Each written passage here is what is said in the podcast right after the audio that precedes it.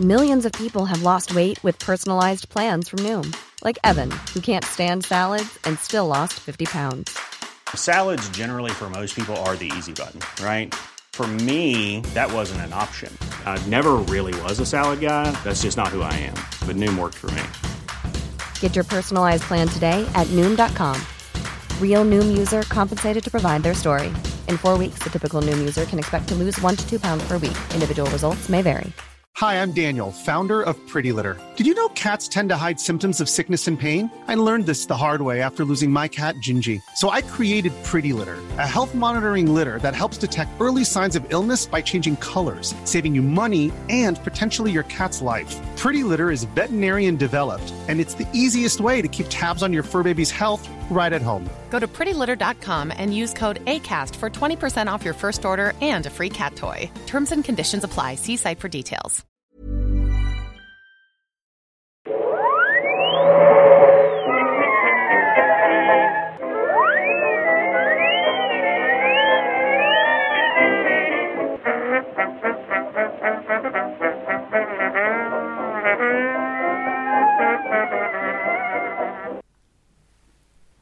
Då börjar jag i stort sett bara. Hej och välkomna till Nörden och jag, det är jag som är nörden Fabian Lander. Och det är jag som är jag, Viktor Engberg. Det här är podcasten i samarbete med Acast där vi pratar nördämnen, nördkultur, slags bildande syfte. Jag försöker bilda Viktor här i saker han tycker om inte vet så mycket om. Vilket vi självklart kommer att göra i det här avsnittet också. Mhm. Eh, men vi måste också prata om händelsen på Drottninggatan förra veckan. Yes, uh, terrorattentatet eh, som ägde rum, ja precis, här förra veckan vid Åhlénshuset i, på Drottninggatan. Och vi vill självklart härifrån Noipod eh, eh, uttrycka våra sympatier till offren och deras anhöriga. Mhm. Och eh, bara hoppas att vi kommer att gå starkare ur det här ur en, med gemensam kraft. Vilket vi såg prov på under den här eh, hemska helgen, vilket är helt fantastiskt på sitt sätt. Verkligen. Nej men, eh, och tack alla som, som, som ryckte ut både på plats eh, och då menar jag också så här, vanliga människor men också poliser, sjukpersonal, brandmän. Eh, folk som erbjöd sina hem, som skjutsade folk. Alltså det är eh, helt galet eh, vad människor bara klev fram där. För att jag är, jag är uppvuxen i Stockholm, jag är innerstadskid på så vis. Eh, de gatorna var min bakgård, och lekplats och allt sånt där. Så att eh, det... Det är liksom... Det, det kändes extra hårt. Eh, och jag har alltid haft en bild av stockholmaren, kanske en ganska bitter sådan. Eh, men den motbevisades förra veckan. Eh, vilket gjorde mig så himla hoppfull att det visar sig att det finns riktiga superhjältar där ute. Eh, och jag vill bara tacka alla så himla mycket eh, som, som gjorde det. Och det är inte bara Stockholm såklart, allihop. Ehm, och det, ja, det, det gjorde mig hoppfull i all den här skiten. eh, så gav det mig hopp. Eh, för samma, för att den dagen, den kvällen efter så, så är vi helt nere som alla andra. Och det jag gjorde var faktiskt att jag började läsa om All Star Superman. Eh, för att bara få någon slags känsla av hopp. Och den hjälpte förvånansvärt nog. Och den fick mig att tänka på alla som hade hjälpt till den dagen. Och så bara tack så satans jävla mycket. Uh, fan vad ni är bra. Och jag hoppas självklart, eller jag tror också att, eh, att vi kommer på något sätt stå enade ur det här som sagt. Alltså, det, man märker ju nu, bara, det har ju gått bara fem dagar sedan attacken nu, när vi spelar in det här. Och man märker fortfarande på stan, man åker på tunnelbanan och liknande, att folk liksom, det nästan nickar till varandra på ett sätt. Som jag aldrig har upplevt tidigare. Ehm, så det är väldigt eh, häftigt hur det kan, eh, hur sådana här saker kan, kan vändas till någonting positivt eller åtminstone stärkande. Absolut. Och, där, är- och nu kommer ju också vårt jobb in med Noipod. Och eh, vi ska fortsätta le- leverera det vi alltid gör. Humor, skratt, det är samma sak. Sång, allt annat. Nostalgi. För det är väl det man pratar om egentligen, att det är ju att man ska försöka bara fortsätta precis som vanligt. Alltså, det är det är ju det är så man vinner, så att säga. Precis. Att inte låta sig gå omkring och bara... Keep calm and carry on. Som Precis. Säger. Saken är ju så här, det här avsnittet planerades ju innan den här attacken. Eh, och det är ju så att, för precis innan attacken så eh, hände ju en annan väldigt stor grej i svensk historia, måste man ju säga, utan att vara respektlös. Det är ju att Gösta Ekman gick bort. Precis. Eh, exakt. Som vi då såg som, som den stora tragedin och sen, sen kom den här grejen. Ehm, och ja, så det, det, det var planen, att, att snacka Gösta Ekman. Eh, och framförallt fokusera på Jönssonligan. Och, och vi känner precis som vi, när vi pratar om det, här, bara, nej, vi ska, vi ska fortsätta exakt med det vi tänkte, för det, det är så man ska göra. Eh, så vi tänker nu här leverera ett, ett avsnitt fokuserande på Jönssonligan-filmerna som jag tror definierade honom bäst. Eh, och vi kör på det helt enkelt. Det tycker jag att vi ska göra. Så Fabian, vad är din relation till Gösta Ekman och framförallt Jönssonligan? Shit, du, du ställer mig frågan. Ja, jag tog den. Nej men, Gösta Ekman var min introduktion till humor. Eh, han var en av de absolut första för mig. För att han, han var ju så etablerad i svensk kultur överallt. Alltså bara på, på SVT så, bara, ibland så visar de några Papphammar-sketcher. För att ha emellan sändningar liksom, om de hade någon lucka. Och sen Jönssonligan då, självklart. Eh, och han var ju överallt. Och ah, han har ju sånt otroligt brett en bred filmografi och, och, och profil på scenen. Eh, och, och bidragit så otroligt mycket. Eh, stor favorit också på senare år blev ju sen Hasse Hasse och Tage och de där grejerna. Men det var ju någonstans Jönssonligan som definierade honom. Eh, och det var ju just den här grejen. Jag kunde inte ens se honom när han hade mustasch de senare åren. För att liksom, så ser inte Sickan ut. Eh, han var den karaktären för mig. Och så, ja. Det, det är den bilden. Du då? Ja, det är väldigt roligt för att alltså, jag, Jönssonligan var ju Framförallt lilla Jönssonligan, det kommer vi in på, var ju religion för mig. Alltså, jag skulle säga att eh, Jöns, Lilla Jönssonligan på styva linan är den bästa film som någonsin gjorts, fram till Titanic. Wow! Ja, Och en, enligt liksom sjuåriga Viktor så var det typ det. då förstår jag. Eh, du förstår principen. Fast Titanic kom ut samma år. Stryk det, du förstår vad jag menar. Jag Yes. är väldigt eh, fascinerad av den. Däremot så måste jag säga så här, alltså Gösta Ekman har ju alltid varit en av liksom barndomsidolerna just för det han har gjort. Men, och det är ju framförallt Papphammar egentligen som är det humoristiska. För jag fattade aldrig riktigt att Sickan var rolig. Inte ens när han snubblar omkring. Nej men det är det, för det- har jag sett nu när vi såg om det. För nu ska vi, vi kommer göra det här som en svensk Bond. Eftersom när vi gjorde vårt Bond-avsnitt så kollade vi igenom alla filmer och liksom ska kommentera allihop sådär. Ja. Eh, och gå igenom allihop. Och nu när vi gjorde det igen så slog mig tanken bara så här.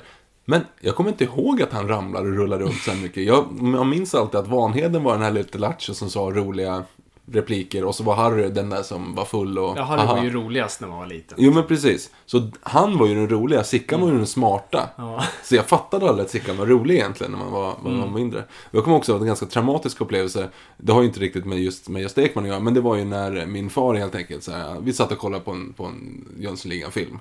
Och så efteråt så sa han, ja, nej, de är bra tjuvar. Och jag bara, tjuvar? ja, de stjäl ju saker. Men vadå, de är ju inte tjuvar. Bara, jo, de är tjuvar.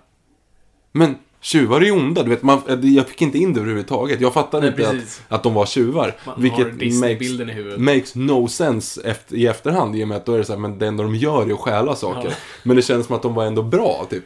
Ja, exakt. Alltså på något sätt, man, man Och det är de, ändå, de de snodde mot, inte alltid, men i alla fall porträtterade som onda eller inte så sympatiska. Fast det är ju det som är lite Mm. konstigt, för det blir ju mer och mer så, ju längre filmerna går. Men i början var det inte så. Nej, det är sant. Då var de ju verkligen, då skulle de ju bara slå till på kupper typ. Ja, exakt. och vilket också är lite konstigt, för det, dyker upp igen. Det är väl eh, Lilla Jönssonligan, det är väl Jönssonligan dyker upp igen. Mm. När de rånar Ikea. Ja. Och För det, de, Ikea är ju inte onda. Alltså du vet, det är sådana saker. Och i Jönssonligan Dynamit, här så rånar de Berns. Berns Mm. inte, alltså du vet, det är, de, kom, de första stöten är oftast liksom Ja. en sån snäll. Och sen att Wallenberg ska försöka stjäla bytet också, det är ju inte deras fel liksom. Eller deras förtjänst. Ja, nej men, men Jönssonligan var en jättestor del. Men framförallt, alltså Papphammar utifrån komedin. Och den ska man också hylla Gösta Ekman i, mm, tänkte säga body horror. Vad heter det när man, eh, snubbelhumor. Fysisk komedi. Fysisk komedi, Tati. Eh, då har jag tre eh, Papphammar-sketcher. Right. Som jag verkligen kommer ihåg sådär, som, var, som stack ut. Och dels en av dem, jag ska, det, jag du får stoppa mig om det går för långt. En av dem kommer jag ihåg att, jag kände mig så extremt smart på, när jag förstod. Och det är bara Papphammar när han står så här vid vägen och så ska han lyfta. Mhm. Och då använder man ju högerhanden och håller ut tummen åt Mm. liksom höger så att säga och viftar åt höger. Bara att han ska inte åt det hållet, så han har satt fast en, en låtsastumme på, på liksom sitt eget lillfinger och står och viftar åt andra hållet istället för att använda vänsterhanden. Ja. Och att jag satt och tittade på den så här, va, hmm. vad är det som är det roliga? vad är det som är det roliga? Ja. Det ser inte normalt ut. Och då kommer man på liksom att haha, han är så dum så att han inte förstår att man kan använda vänsterhanden. Ah, då, Humor handlar om förväntan. Ja men precis. Och sen så är den här, lite samma sak när han går omkring på det här fältet. Ja, det, det känns som det är den alla minns mest. För Ja. det var en som bara wow! Han, eh, Gösta Ekman går omkring på ett fält. Och tittar ut. Eh, Pappa Mavoy bara, det var ju så här, du, tre minuter mellan Så ska det låta och eh, Gäster med gester liksom på SVT. Eller Hur gör djur? Eller Det kommer mera som för övrigt var också en, en väldigt konstig. Ja, skitsamma. Eh, han går omkring bland massa högt gräs ute på ett fält. Och man ser bara liksom hans axlar och uppåt. Och han ser väldigt förvirrad ut sådär. Och så går han omkring bland det höga gräset och så kommer han ut på en väg. Och då ser man att han är helt naken på underkroppen. Och så går han ut igen bara. Ut i det höga gräset och ser man bara axlarna. Det är ju en sån genialisk sketch. Det är jättebra. Och sen den här, en superklassiker när han kommer in på rullskridskor och förstör ett, ett rum. Ja, ja men det är där man verkligen förstår. Alltså, han hade ju den här fysiken likt eh, Michael Richards, alltså Kramer. Och, eh, alltså, och, och sen också, alltså, Chaplin. eh, tillbaka till det liksom. Alltså, hur, hur, det ser så effortless ut. Och man ser faktiskt att de inte, alltså, det ser ut att göra ont utan man vet att de gör illa sig. Jag vet att Michael Richards gjorde bara illa sig en gång under hela Seinfeld-grejen. Vet vilken Jag tror det är när han dyker ner i soporna. Jag tror det är det här nazistavsnittet när de eh, sitter i limon. Det tror jag han... Det ser ut som det gör väldigt ont när han har på sig sina tajta jeans också. Ja, precis. Nej, nej, här, Helt rak lång och Ja, precis. trycker upp dem precis. Och det känns som Gösta Ekman har exakt samma sak. Just hur de bara snubblar omkring. Alltså, det var ju nästan toppen tyckte jag. För jag reagerade på det, det som du inte gjorde i, i... Absolut, jag uppfattar inte heller Sickan som den roliga på så vis. Men absolut, när, när han snubblar omkring var ju helt fantastiskt roligt. För det ville jag göra. Det var, det var liksom min dröm. Det var ju det Robert Gustafsson också var bra på. Inte på samma sätt. Han var, inte lika, han var ju mer röster och sånt där. Man kunde liksom forma vi- sina ben och skit. Men då kommer vi in på Lilla Jönssonligan på styva linan snart. Då har vi en bra Robert Gustafsson. Men den viktigaste grejen som, som du snuddade på, det är Bond-aspekter. För för mig var Jönssonligan och Bond på något sätt samma genre. Eh, det var den här, de här filmfranchiserna, filmfranchiserna. Eh, och Jönssonligan var Sveriges svar på Bond, ansåg jag. Jag håller typ med på den lite För grann det var ett antal filmer, man visste inte, liksom alla hade sina distinkta grejer och man, man kunde prata om så ah, du vet den där, men jag vet inte riktigt vad den heter. För, och så när man var liten. Eh, de, det var simpla catchphrases, det var, det var arketyper. Vissa skådespelare var med i en film som sen var med i en annan och helt olika roller. En väldigt catchy eh, temalåt. Det kan de ju nynna i evigheter. Eh, precis som Bond-temat. Eh, så de hade de komponenterna, så för mig var det så här, ja ah, men det är, det det är svenska var Bond. Mm det var det. Och så, det. så det fanns ju de här helgerna, du vet, de hade Jönssonligan-race. Precis som de hade Bond-race. Där det var liksom varje fredag en Bond-film, eller varje fredag var det en Jönssonligan-film. Jo, men och, och som du av. säger, man visste ju inte vilken ordning de kom eller något sånt där. Det spelade ingen roll. Det är det som var så weird att se dem i, i korrekt ordning. Mm. Eh, och också bara se dem nu i så här, jaha, så det var i den filmen, jag trodde det var en annan. Alltså man, nu har man fått sett dem i sina konkreta filmer, vilket är weird. Mm. Men, men ska vi hoppa in i det direkt? Det är väl lika bra att göra. Vad är eh, storyn bakom Jönssonligan, Fabian? Ja, men alltså, den, den simpla som jag tror de flesta vet. Det här är en grej som jag bara fick reda på för några år sedan och blev helt så här, "Åh, åh", Jag har helt missat det här. Och det är ju att Jönssonligan inte alls är ett originalkoncept. Nej, gud. Eh, det, det är ett danskt koncept. Det finns, hur många, vad är det, 14 filmer? 14 filmer. Och sen två animerade. Ehm, och jag säger alltid, jag säger Olsenbröderna, men det, det är inte det Nej, de det är. Fly on the Wings of Fly Love. precis. Eurovision Song Contest 2000. Vinnare på Globen, slog ut Roger Pontare. Du kan säga vad som helst just nu och jag kommer säga ja, visst. Mm, nej, det, det, men det är så. Det, det är det säkert. Ehm, ja. Men det, den heter Olsen... Vad heter det? Olsenbandet. Olsen. Eller Olsenbandet, eller som det heter på danska. Precis. Ehm, exakt.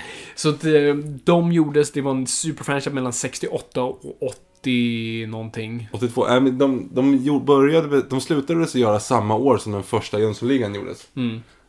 Det vill säga att de, liksom, de tog över. Det var som att Jönssonligan fortsatte. Ja, ja, ja, precis. Eh, Och det gjordes även en norsk version och allt sånt där. Så det, det är ju en sån nordisk franchise på något vis. Där man tog de här simpla grejerna. För att de, och de första filmerna tog manusen rakt av och sen vandrade den svenska franchisen på sitt eget håll. Men det var fortfarande här, de här simpla komponenterna. Kan, kan, kan du dra dem, Viktor? Ja, ehm, i alla fall, de, alltså Olsenbanden-filmerna är mycket mer enligt det här konceptet än vad Jönssonligan i och med att vi gick ifrån konceptet efter ett tag. Vi började skriva egna manus. Fy, skäms. Nej men då var det så här. Det, Sickan åker in, eller motsvarande Sickan åker in. Alternativt han sitter inne. Kommer ut, de står och viftar med danska flaggor, hämtar honom. Han har alltid suttit inne tillsammans med oftast liksom någon, sån här, någon advokat. oftast typ Wallenbergs advokat då. Som har läckt och berättat om någonting så han har en plan hur han ska göra, göra en stöt. Eh, de åker hem till motsvarande Dynamit-Harry dricker bira. Eh, de gör stöten, får bytet, blir av med bytet på något sätt. Oftast att han ska gå dit och De typ köpslå. Det men han ska gå dit och köpslå på den vänster och bli lurad liksom. Och sen går resten av filmen ut på att de ska få tillbaka bytet de precis hade. Och sen så slutar det oftast med att de får bytet, men att de på något sätt typ bränner upp pengarna eller kortsluter ledningen eller så åker han in i fängelse igen. Så att hypotetiskt så åker han in och ut i fängelse 14 gånger. Ja, exakt. Bara.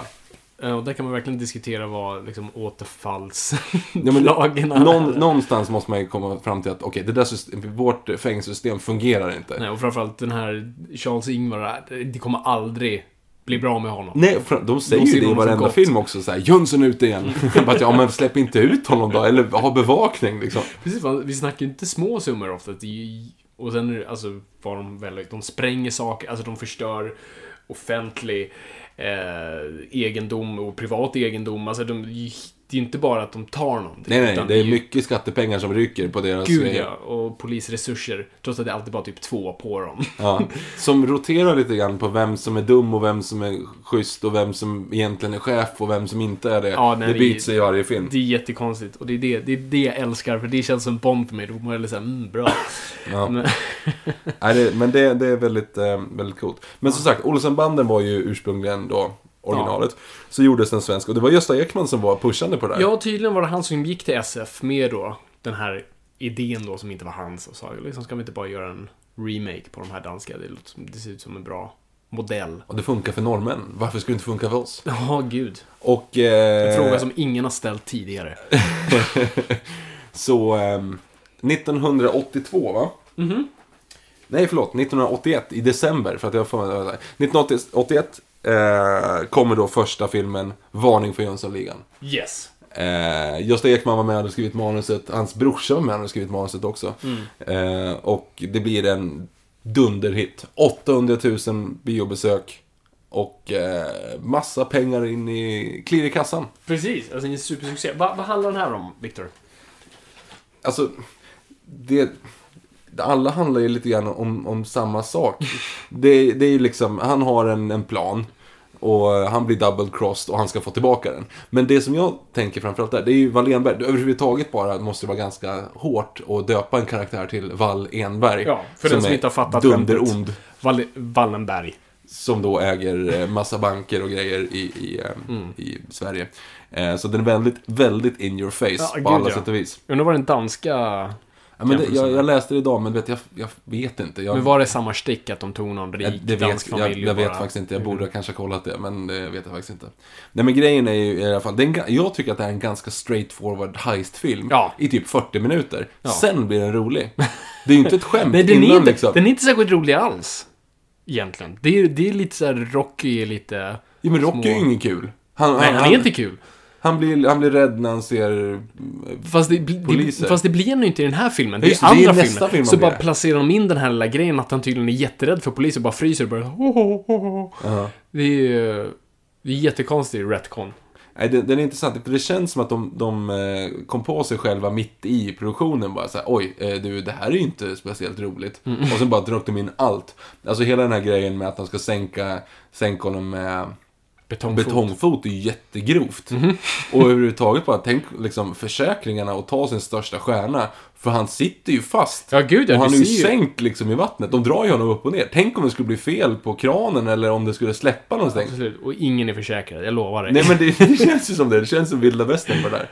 Ja. Eh, och Weiron Holmberg där, som sen blir en helt annan karaktär i alla Japp. andra filmer. Japp. Eh, och det är ju många genom den här liksom, Mm. eh, storyn. Då är det ju att eh, eh, det är ju en ursprungligen, det- Wallenberg ska ju då sänka Sickan, ska göra sig av med Sickan för att han har listat ut den här planen som han ska göra. Och då så, så ska han sänka honom med betongfot och då kommer ju Ragnar och Rocky och ska hjälpa honom. Och där har du ju liksom lågvattenmärket i svensk humor ungefär. När han ska knuffa på den där dörren, när Rocky håller för dörren för Ja. Holmberg. Så att Jag han fäller hela dock. skjulet.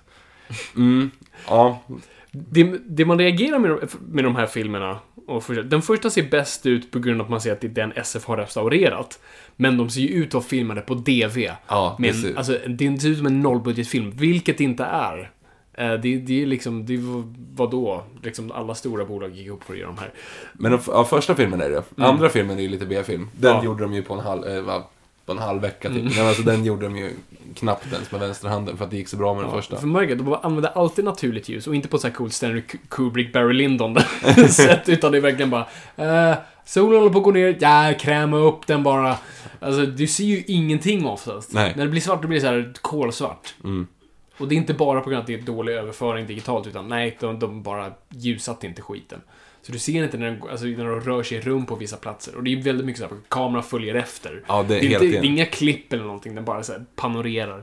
Ja, men ungefär som, som lite grann så här eh, skolfilmsprojekt liksom. Ja, men jag fick verkligen, Ja. jag fick gymnasiefeels av att se de här filmerna. Bara, shit, Ja. det är så här vi gjorde det. Och så, Och så, skådespelet ibland också. och så gör de ju den här grejen då med, med att Rocky har en fru eh, som kan karate.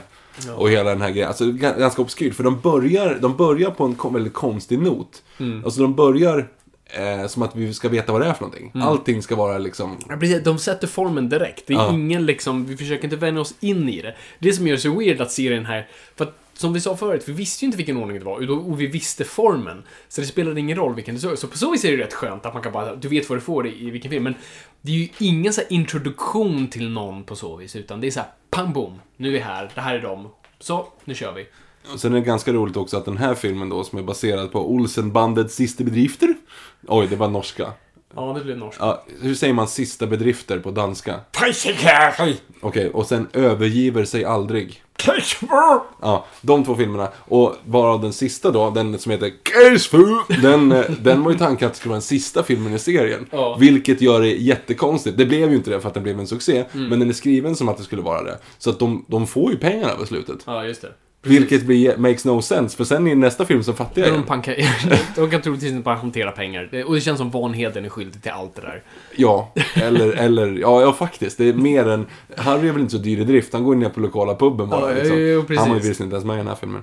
Nej men det är mycket den här, alltså hon, Rockys fru råkar sälja byrån där de har alla Ja, diamanter och de åker ner till För det är diamanten, nu blandar jag ihop ettan och två, men diamanten är första filmen. Diamanten är första filmen. Yes. Mm. Ja, just det, precis. Ja. Exakt. Men det, och det är här jag tycker filmen också så här börjar etablera. Vad jag tyckte var så fascinerande, det mest fascinerande med Jönssonligan var det mystiska med eh, Sickans psyke. Att han bröt ihop. Som man inte gjorde i alla filmer, men i några. Ja men i de tre första så gör han ju det. Precis, och sen så utvecklar de det, vi kom in på när vi kom in på den filmen. Men jag fann det så intressant att det, det gav helt plötsligt den här karaktären ett djup. Det var inte förklarat, men det fanns där. Och, och, och det var någonting som kunde kicka igång då hans barndom när han blir ett barn då, när han liksom tar upp sin sko och börjar gosa med och säger väldigt intressanta saker. Ja, första har de ju inte riktigt eh, rensat ut där. Så, eh, den hade väl kanske inte eh, klarat sig förbi ehm, all, alla gränser idag om Nej. den hade visats på SVT. Men, men så är det. Så är det. Nej men det, alltså... Första filmen är he- helt... Det är en pilsnerfilm. Den är helt Ja. okej. Den har, den har sina stunder. Men jag tycker i, i, sammanhanget att det här är liksom, om man skulle sätta ett betyg på den. Mm. Det ligger runt så här två och en halv. Det är liksom godkänt. Inte Ja, så precis. mycket mer, för det är inte bra. Det är det inte. Nej. Eh, de, de hade inte fått till humorn riktigt än. Nej. De liksom etablerar, och den är extremt ojämn. Mm. Alltså överhuvudtaget det mörka i, alltså jag satt och blev nästan lite chockad över att, Mm. alltså Vedon Holmberg då när han ska vara den här eh, thuggen liksom. Mm. Han ska ju mörda Sickan som är i huvudet av en treåring. Mm. Det vill säga, alltså han ska mörda ett barn. Precis. Eller en väldigt psykiskt sjuk människa. Ja, men det är liksom, det är väldigt, väldigt, väldigt mörkt. Mm. Och det är ju nära att det sker. Och, och Sickan blir ju så liksom tagen av det liksom så att han inte, han vet ju inte ens var han är någonstans. Mm. Det är ju en ganska rolig scen, det, för det, klipper ju lite grann precis där när det väl vänder. Mhm. För det är ju då när, när Rockys fru, som jag nu tyvärr inte kommer ihåg vad hon heter, eh, när de frågade så här, vart är diamanterna? Och då ser man bara när hon står, de står i förgrunden, Sickan står i bakgrunden och så här. Ja, men då la jag byrån. Så här, men vart är byrån? Oj, ja men den har jag nog skänkt till myrorna. Så då ser man bara, boom! att han ramlar omkull i Mm. bakgrunden. Och då vänder filmen typ. Då är, blir det liksom, då blir det bara slapstick av alltihop. Exakt. Då är det liksom pilsnerfilm på riktigt. Så det är väl där det känns som den hittar sin ton någonstans. Eh, och sen den här grejen också att den är väldigt osympatisk. Alla karaktärer är väldigt osympatiska i den här filmen. Ja, gud ja. Du håller ju inte på någon egentligen. Nej. Eh, Rocky är väl den en, han, han är ju liksom som ett barn nästan. jo, men, jo men han överger ju ändå Sickan. Alltså när, i första scenen då när de ska ehm, göra den här heisten. Så drar ju bara Vanheden och Harry. Det gör de ju typ i varje film. De bara lämnar honom. Men det blir så påtagligt på den här.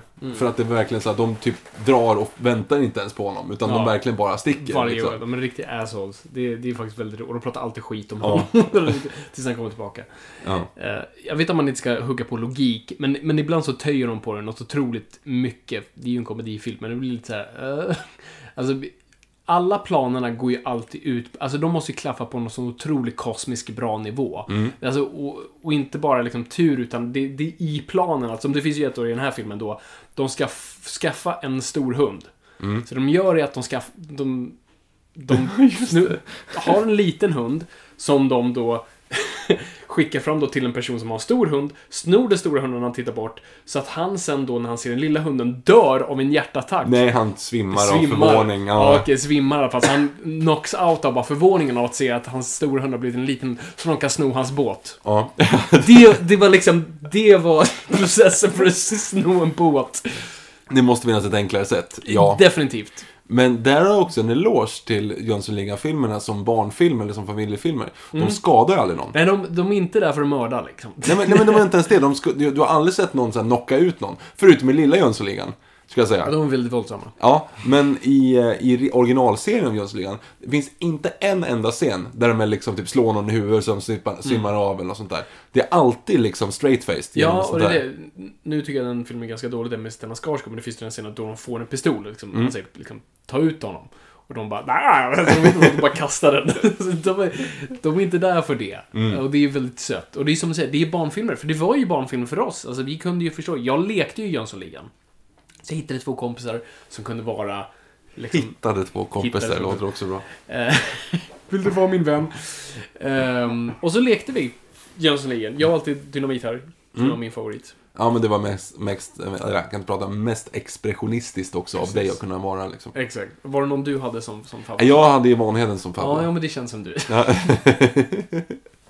Lillvuxen. ja, precis. Det är sådär vuxna fun- ser ut och funkar. Nej, nej, men jag gillar den jättemycket i alla fall. Ehm, Men jag, som sagt, jag, jag tror inte ens jag sett hela, utan man bara sett delar av den. Ehm, Ska vi gå på andra? jag tycker vi går på andra. Och där kommer en film nu som jag hade på VHS. Och så den här har jag sett absolut mest av allihop. Den enda som jag egentligen har sett liksom Ja.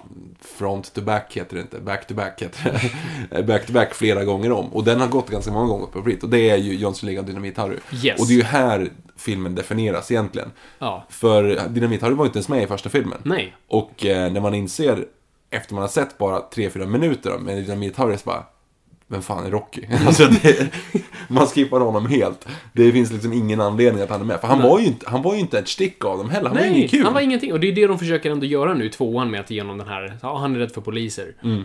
Eh, vilket är jättekonstigt. Och nej, Rocky är sämst. Och jag borde stödja en fellow finländare. Jag är halvfinsk. Men nej, sorry Rocky. Du är värdelös. Ja, och, och det är liksom, han passar inte riktigt in heller på den. nej, nej, han är inte det. är, för det blir som perfekt dynamik. No pun intended. Men med, med just Dynamit-Harry, Vanheden och Sickan. Det är en perfekt formel.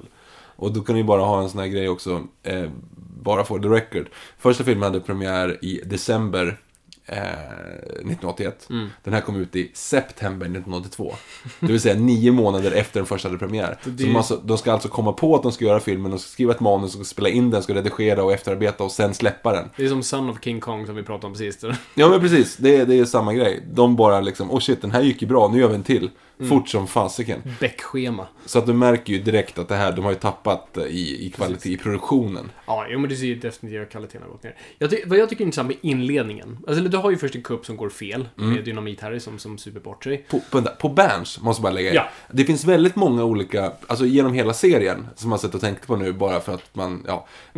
Man blir ju lite uttråkad av dem, måste jag säga. För Mm. Ja, det är nej, ganska absolut. mycket samma sak. Yes. Men eh, väldigt många av, av eh, miljöerna är riktiga miljöer Mm. som måste någon ha betalat för. Eller någon måste i alla fall ha godkänt det. För när de är på Berns, då är de verkligen på Berns. Ja, och de, absolut. de säger Berns hela tiden. Och jag menar, de skyltar med Berns. Ja men precis. Och då är det så här, men då måste ju Berns ha godkänt att de ska få inbrott. Mm. Alltså det hade man ju inte gjort idag. Nej. Du hade ju aldrig fått liksom ett ställe, även Ikea måste ju godkänna Mm. sen i... Eh, vilken av dem det nu blir på slutet. Eh, för då är det så här, då är de inne på Ikea och de, typ, det är ju antagligen inte det systemet de har för att Nej. samla pengar. Men ändå, de liksom rånar Ikea. Då var det bara bra reklam. Det Ja, var precis. skitsamma. Nu handlar det så mycket om vilket, så här, vilket seende som, som företaget hamnar i. Det sket man i då. Så här, ah, är vi med i en film? Kul! Ja men precis, nu ska vi råna Berns. Ja, nej, men det var, det var väldigt intressant. Ja, fortsätt, sorry. Nej men just inledningen tycker jag är synd. Eller för, för det har ju hela Berns-grejen och, den- och den funkar väl ganska bra. Liksom. Det är en klassisk Jönssonligan inledning. Eh, men sen då när det är den här... Vad jag tycker är synd, det, för det visar att... För Sickan kommer ut i finken och de står inte där och, och tar emot honom, Vanheden eh, och Rocky. Utan nu är det Dynamit Harry själv på en cykel som har lite dåligt samvete. Det här skulle varit film nummer fem. Ja, precis. Det är För jättekonstigt. Vi har inte byggt vår formel här. Nej, vi vet inte, är det här en konstig grej? Det är skit, skitbra poäng. För det, och det tänkte inte man på när man såg den. För att Nej, man för tänkte att man kunde sett massa gånger. Ja, ja. Men det här är ju den andra filmen i serien. Så att de börjar säga, du kan inte bygga upp någonting för att avvika från det i andra filmen. Exakt! Det är skitkonstigt. Alltså det är som att ha Skyfall som film nummer två. Ja, ja precis. Bara, Ja. Vem, vem, vem är hon? Varför bor de där? Vad är det där för bil liksom? Precis. Så, bara det där tycker jag den, den Ja, men det, det är intressant. Och den är ju den är baserad på en, en dansk förlaga, såklart. Eh, Hur, hur uttalar man Olsenbanden går amok på danska? Ja. eh, Och den i alla fall, det är ju den som är skriven av. Så att jag tar tillbaka lite grann att de var tvungna att skriva manuset. För det behövde de inte, de tog den här rakt av. Ehm, och då är det ju så att då kommer vi tillbaka, då har ju Vanheden och Rocky blivit hedliga. Ja, just det. Eh, och The de, straight life. Ja, och de, de har ju börjat eh, jobba hos Appelgren då. Ja. Och det är så jätteroligt att Vanheden kallar honom för Äpplet. Äpplet. Alltså det, det är sådana saker som man kunde gå omkring och bara härma. Jag Mm. kallade folk för Äpplet. Alltså, det makes no sense. Men jag tyckte att det var jätteroligt då. Ja. Och det är ju roligare idag när jag, när jag fick reda på typ för, ja men när vi såg den för fyra, fem dagar sedan. Mm. Att han heter Appelgren. Annars hade jag liksom inte förstått det alls. Nej, det är en ganska bra inledning. Jag tycker det är ganska kul deras försök för ett straight life, för de kan verkligen inte göra det. Och farsan hatar dem verkligen. Och jag gillar att en farsa som har en uh, shotgun. Ja, ja precis. vill använda den här Dubbelpipet hagelgevär som han hela tiden Precis. duffar dem runt med. Nej men så, som en inledning, jag tycker det är en ganska kul sådär. Alltså som sagt, hade det varit femte filmen hade det fungerat bättre, men om vi bara tittar den separat. Alltså det är en kul grej med, alltså att, att Sickan kommer ut och ingenting är som det ska. Jag gillar när man rubbar status quo. Men Status Quo ska vara uppbyggt också. Precis. Men vi som kan ändå the status quo, så var det alltid en kul grej och just att ja, han har en plan, Harry, och det är liksom, och jag gillar att Harry, det jag gillar Harry som karaktär och jag tycker Björn Gustafsson är, skitbra som honom. Att, jag tycker den karaktären är så rund, liksom, den är så väl definierad. Just, han, har, han har dåligt samvete, han, är, han liksom har ett gott hjärta. Jo, så vill han hjälpa till genom att, att skriva, göra en egen plan. Precis. Och det enda planen han har är att bryta sig in på ett ställe han känner till. Och det råkar ju vara där Vanheden och Rocky jobbar. Så. Och Så- sen vad som finns i ett Frans Jäger. Ja, precis. Det är bara det som är lite kul. Ehm, Det är ju kul med Frans Jäger. Frans Jäger var ju aldrig ett riktigt märke. Nej, nej, Eh, nej. Det, det vi hittar de ju på. Men det roliga nu är ju typ efter filmen så var det någon som skapade då Frans Jägers skåp som nu säljs. Vilket jag tycker är bland det smartaste jag någonsin har hört. För, det, för jag tänker på sådana människor som, om inte jag hade vetat det och jag hade gått om någon konstnärlig och kollat på kassaskåp och så bara, ja men Frans Jäger, men det har de För då hade ju mitt Bond-huvud gått igång igen. Du vet jag som köper Bond, det, som Bond haft på sig. Ja men Frans Jäger, det är ju för att det är ju med i filmen för att det är skitbra troligtvis. Fan vad nice! Konstigt billigt där. Sätt på Clas Ohlson. Ah, skitsamma, det här är bra. Ja. Att, Eh, det är ungefär som eh, 101-åringen som smet från notan och försvann. När de började då producera det. folksoda. Ja, det var en av de konstigaste grejerna jag varit med om tror jag. Ja, det är Okej, det är lite överdrivet. Men Det är alltså, överdrivet, ja. En av de konstigaste tie-ins rent merchmässigt. Ja, men man förstår ju när det görs med stora Hollywoodfilmer. Ja, Star Wars. Eller sätter liksom James Bond på en Carlsberg. Fine. Ja, men det är, inte, det är coolt att de vågar göra det i Sverige, det måste jag säga. Ja, ja, men för er, som inte, för er som inte vet det då, 101-åringen som smet från noterna och försvann som hade premiär i, i vintras. Den handlar ju om att Allan Karlsson har receptet på folksoda. Den här jättegoda läsken som alla, hela världen vill dricka. Eh, och folksodan då, den började produceras. Alltså det var ju något, jag vet inte ens vilka det var som gjorde det. Gjorde ju då en, en läsk som döpte till folksoda. Hade liksom den här hammaren och skäraren på. Alltså bara en röd glasflaska Varför inte ha hammaren och- svastika när man redan Ja men precis, med hammaren och skäraren. Och som de då skulle sälja, då hade Pressbyrån någon sån här att man skulle få sälja den där Mm. själv. Eller de hade ensamrätt på att sälja den i några veckor och sen så skulle alla andra få göra det. Och bara lansera en läsk för en film i Sverige låter ju jättekonstigt. Till en sån film, alltså där målgru- Vilka är målgruppen på 101 år? Alla, det blir det som är grejen. Jo, nej, det är det inte. Utan det är 40 uppåt, vilket är de som går på bio. Uh, din 16-åringar går inte att se. Alltså, 40 de dricker inte läsk. 101-åringar dricker inte läsk. Nej men, nej men eh, för övrigt har ju Gösta Ekman sagt då, när de fick lite skit för att han gjorde pilsnerfilmer och så sa han så här, men det kan väl inte vara något fel att göra familjefilmer. Vår målgrupp är sju, sjuåringar till 107-åringar. Väldigt kul. Eh, nej, nej, men självklart, men jag som ändå är lite sådär att ah, det vore kul att testa. Alltså det är en ny smak på Fanta. Ja. Messo, det smakar avslaget. Eh, jag måste prova. Eh, men jag har ju inte ens fallit för folksodan. Nej, och framförallt inte ens jag. Nej, nej, om inte ens du har gjort det, då är det illa. Nej, precis. sån konstig grej. Alltså jag hade förstått om det var en barnfilm, kanske. Nej, men jag vet inte, alltså Bamse-tandkräm. Det går ju. Ja, gud ja. Jag älskade Bamse-tandkräm som liten. Alltså barn som hade det. Älskade såna. Mhm. Älskar du sådana barn? Nej, det lät fel när jag sa det. När jag var själv barn. Det är inte så att det går hem till Vad var det? Bamse-tandkräm. Eh, slippery slope på, men Slipper slippery slå. Varför känns det som kvicksand så ofta i den här podden? Nej, när jag själv var barn, för jag fick inte ha det. Det var ju typ bara socker i dem förut. Ja, säkert. Nej. Förut var tvungen att lägga till. Bamse är ett jättebra produkt just nu. jag var tvungen att lägga till socker. Ja, det var det förut. Ja, det är bra. Eh, Ja, nej men jag gillade jättemycket, jag gillade Jönssonligan Dynamit Harry jättemycket. Men nu när jag ser om den, och jag kommer ihåg den jätteväl, men då Mm. ser man bara så här. okej så jag kommer ihåg manuset, men när jag kollar på produktionsvärdet så är det katastrof. Noll. Ja, nej det, det, nej, det är ingenting i form av produktionsvärde. Vilken är det den här? Vad är det den här handlar om? Vad är det någon ska få? Nu är det pengar. Nu, Nu är det fysiska pengar. Ja, nu är det pengar. Eh, och det är ju... Det är återigen, de har tagit pengarna och sen så ska ju Wallenberg sno dem och så. Alltså den som man egentligen har, eh, man framförallt kommer ihåg här, det är ju frysboxen. Ja, som, som var traumatiskt läskigt. Ja, det var jätteobehagligt. När eh, då Sickan stänger in sig i ett stort frysskåp, eller egentligen kyllagerrum, eh, för att gömma sig. Och kommer inte ut. Och han liksom slår med frysta kycklingar på dörren liksom, och skriker verkligen i panik. Älsk, alltså, människor, skådisar som kan få en att skratta bara med sitt skrik är jätteroligt. Och Gösta Ekman hade verkligen den här grejen av att när han skrek i frustration var det så jävla roligt.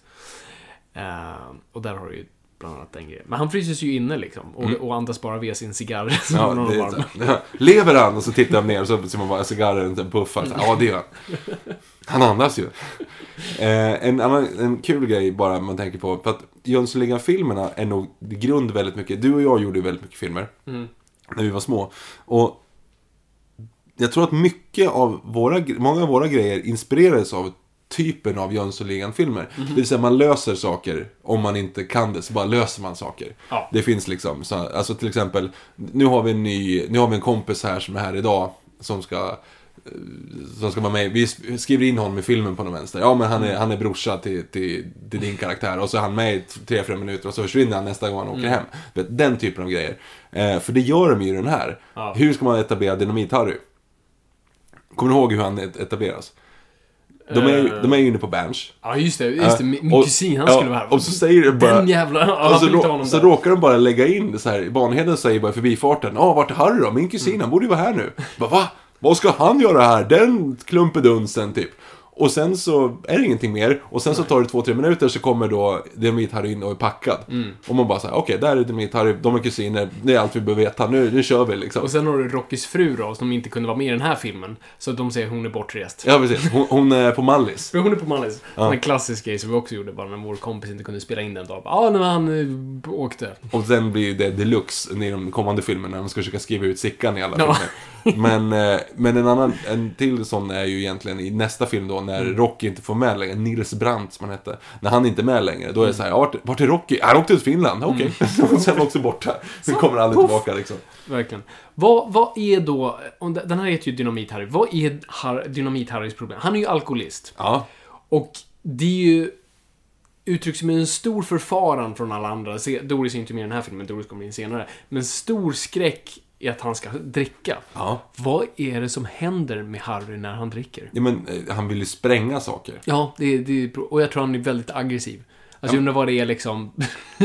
det vi inte fick se. Ja men alltså han har ju ett uppenbart problem. slina! Ja, men det, alltså det, han har ju ett uppenbart problem. Ja. Och det är ju, det är ju hemskt. Alltså, Ja, det- egentligen är det alltså, det är också där. Du hade ju inte kunnat porträttera det så idag heller, för folk skulle anse att det var en okänslig eh, bild av alkoholism som, som är en sjukdom som många lider av. Men eh, det här är 80-talet, så det är right, right, Ja, right. de, var ju kulfull bara. Ja, det enda, alltså, han, han är bara played for laugh. Det är Ja. aldrig någonting liksom, Men det är så som jag trodde, alltså jag har tagit all min drunk acting från Björn Gustafsson. Och lite Robert lite Gustafsson. Robert Gustafsson. Så- Ja. Nej men Robert Gustafsson, jag tror jag har sagt det här i den här podden förut. Alltså, han har ju sagt att, att hemligheten till att spela full, Mm. det är som att låtsas vara full men spela nykter. Mm, alltså att försöka spela så nykter som det bara går. Så spelar man full. Exakt. Björn Gustafsson har inte gått den läxan. Nej, det är right hand titan och skrika och Ja, det är liksom. bara Haddi Rajan liksom. Det är som att han aldrig... Jag hoppas att det var- så att han var nykterist. ja, det vore För det skulle förklara så himla mycket. Ja. Men det kanske är så, det kanske är så de gjorde sin så här cop-out på något vis. Att de inte porträtterar korrekt alkoholism eftersom han uppenbart inte är alkoholiserad. Ja, Han är bara rolig.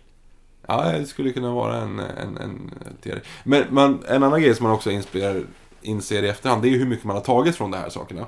Alltså, Mm. jag visste ju typ inte själv att jag säger ganska ofta den lilla gubben ska dit och den lilla gubben ska dit. Och det är ju taget direkt ifrån Jönssonligan Dynamit-Harry. Ja, När han sätter ihop sina eh, dynamiter. dynamiter. Och det visste inte jag. Alltså jag har inte tänkt på det. Jag Mm. använder det i daglig, dagligt tal, typ. eh, och det finns jättemånga sådana. Jag pratar jättemycket om yrroll. Alltså jag drar jättemycket yrrollskämt. Eh, Mm. Ja. Och även nu när man kollar om Jönssonligan, så här, oj, är den därifrån? Mm. Vad konstigt, liksom. Eh, så att eh, det är lite kul också. Det är väldigt kul. De fastnar. De gör ju det. Anekdot är ju också att det är alltid en sidekick. Det är alltid en polischef och en sidekick. Yes. I först, det, de byts ju hela tiden. Och de Ja. studsar in och ut och det är olika karaktärer och det är liksom hej, hej svejs. I den här är Dan Ekborg.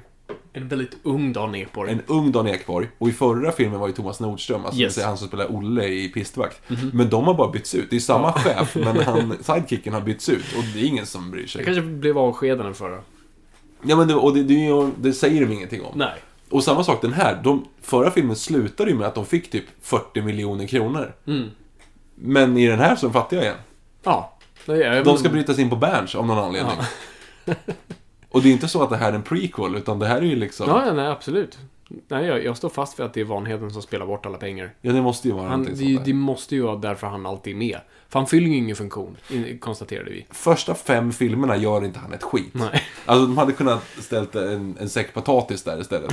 Ibland så får han in och spela typ, ja men han får typ säga Charmadamen. Skärmadamen, men det är ju inte ofta han gör någonting egentligen, Nej. utan han är bara där. Dynamit-Harry är ju ändå, han är ju där för han har en, han har en, en spetskompetens. Fast det är också roligt sen i de andra filmerna. Efter den här filmen så spränger han inte på tre filmer. Gör han inte? Nej. Nej, det gör han ju inte. Han spränger ingenting. Så då fyller han inte heller någon funktion. Ja, just det, då är han ju bara liksom meddragen. Ja. Al- Alltså, är, han har ju ett allvarligt problem, eh, Charles Ingvar i alla fall, att han måste ha nya kompisar egentligen. Ja, men det är det jag tycker är så fint någonstans. Alltså för att han är ju den här fake aristokraten. Alltså han talar fint, han röker cigarrer, han har en fluga. Men man märker att den inte är från den världen. Och man, man du vet, man, sådana här människor ser man ju dagligen. De här som vill vara i ett annat sammanhang. Brats. ja, fast Brads kan ju vara i sitt sammanhang och trivas bland sina Brads. Eh, och det är en inavelkultur i sig, men du har ju de här personerna som vill vara någonting annat, om det är en annan klass eller en annan kultur eller någonting, och hela tiden försöka, men hela, hela tiden tyngs ner av antingen sig själva eller sitt entourage eller vad det nu är, sin egen bakgrund. Och jag tycker, och det, det finner jag i Sickan, det är det jag tycker gör honom till en sån intressant karaktär, för han vill ju vara del av eh, Wallenberg. Det är därför han hela tiden gör business med och tror varje gång att han ska lyckas vara med honom. Ja, man försöker alltid gånger- rubba in. Varenda gång han lyckas så ska han ju dit och dricka champagne Ja, och ja in, precis. Spela liksom. golf med honom. Han vill ju så gärna komma överens med Wallén, för han vill vara en del av den världen. Men nej, den världen vill inte acceptera honom. Och han hatar ju egentligen Vanheden och... han, han bara utnyttjar dem fullt ut. Ja, han får ju sådana rants en gång per film i början. När Ja. han bara liksom spårar ur och bara skäller ut dem efter noter liksom. Exakt. Så jag tycker det också ger en sån här, jag, jag, och det kommer ni höra mycket i det här avsnittet. Jag läser in på tok för mycket i, i Sickan som karaktär. För jag tycker han har ett enormt djup. Och det är mest tack vare uh, Gösta Ekman faktiskt. Ehm, men ja, nej men nu när man såg uh, Dynamit, det var inte den vassaste filmen i lådan. Nej men det är inte det. Vassaste filmen i lådan. Nej men det är det inte. Och det inser man ju också. Alltså, eh, filmer man kollar sönder som liten tenderar ju att bli och vara bra i huvudet. Tills man ser om dem. Fast de flesta filmer du och jag ändå såg som unga har fortfarande hållit. Jurassic Park, Yrrol, all Disney. Ja, inte all Disney. All Disney är ju inte lika bra som man kommer ihåg den. Nej, kanske inte. Men mycket är. Ja, jo. Djungelboken är inte så bra för man kommer ihåg den. Mm, alltså den är bra, den är bara väldigt tråkig. Ja, men ungefär som den här. Nej, men ehm, den är helt okej. Den har sina liksom sådana. Men det här är liksom en, det är en tvåa. Den är sämre än första. Ehm, ja, men men godkänd. Det enda som är liksom. bra är här, för det tyckte jag skulle vara alltid, för det är, det, det är lite olika från film till film, men de, jag tycker de alltid ska förlora skatten slash pengarna. Mm. För det har du ju här. Ja, men det har du ju. Ja. Dynamit-Harry blir packad igen och ska sätta på en jävla... Han ska spränga upp väskan.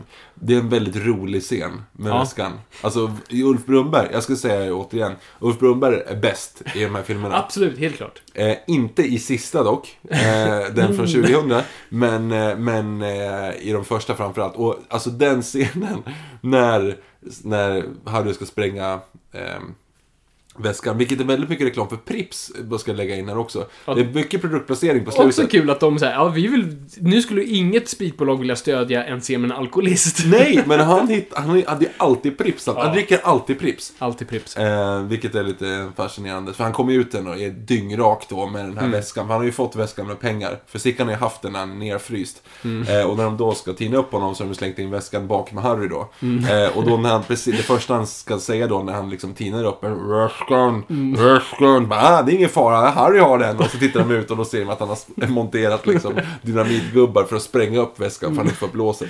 Och då så springer de ju ut. Eh, och just, alltså Ulf Brunnberg, hela den scenen, de två och en halv minuterna är liksom Brunnberg bäst någonsin. absolut. Just den här grejen när han ska försöka så här, stjäla bort den och så har den här när han håller i den och så kommer ju Sickan ut på balkongen Mm. och då är han så stel så att han ramlar över balkongen och han bara står helt still, håller, griper tag i väskan och skriker bara ah! Du vet de bara tittar på när han faller och bara skriker rätt ut och springer, bara kastar väskan och springer ut. Alltså hela den scenen är väldigt bra. eh, Ja, alltså det är jättebra. Och också jag gillar hur Dynamit-Harry reagerar också på det. Ja. han, Men Släng släng bort! och, och sen då den sista när, eh, när, de, när väskan sprängs då, när han hivar upp den i luften. Och Ja, får den där jättekonstig leverering men ändå rätt bra. Ja. När, åh, snacka om svarta stålar. Åh.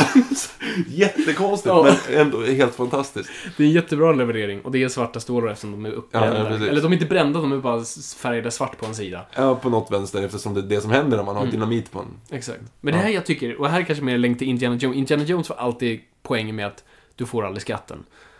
The treasure was knowledge. Skjut mig! Ehm, ja, nej men ehm, så det, det här tycker jag är bra slut, bra. För då har du ju en motivation till nästa rulle. Att då få en ny, Och då inte bara att Vanheden har bränt 55 miljoner på ett kasino eller något sånt där. gå på Casino Cosmopol Vårt enda kasino. Men ganska konstigt. Nej, vi har två. Vi har två Casino Cosmopol. Vi har en i Sundsvall också. Åh jävlar. Ehm, tror jag. Jag för mig det. Var det några Hammarbyare som hade gått på Casino Cosmopol inför någon match mot GIF Sundsvall för ett tag sedan? Vad hände någonting då eller? Jag kommer inte ihåg. Ehm, ja, anekdot. Ehm, jo, det är också en ganska konstig motivation. Du kommer ihåg att de har ju blivit, eh, kär, han har blivit kär, eller vad han nu har blivit, och blivit tillsammans med Äpplets dotter då.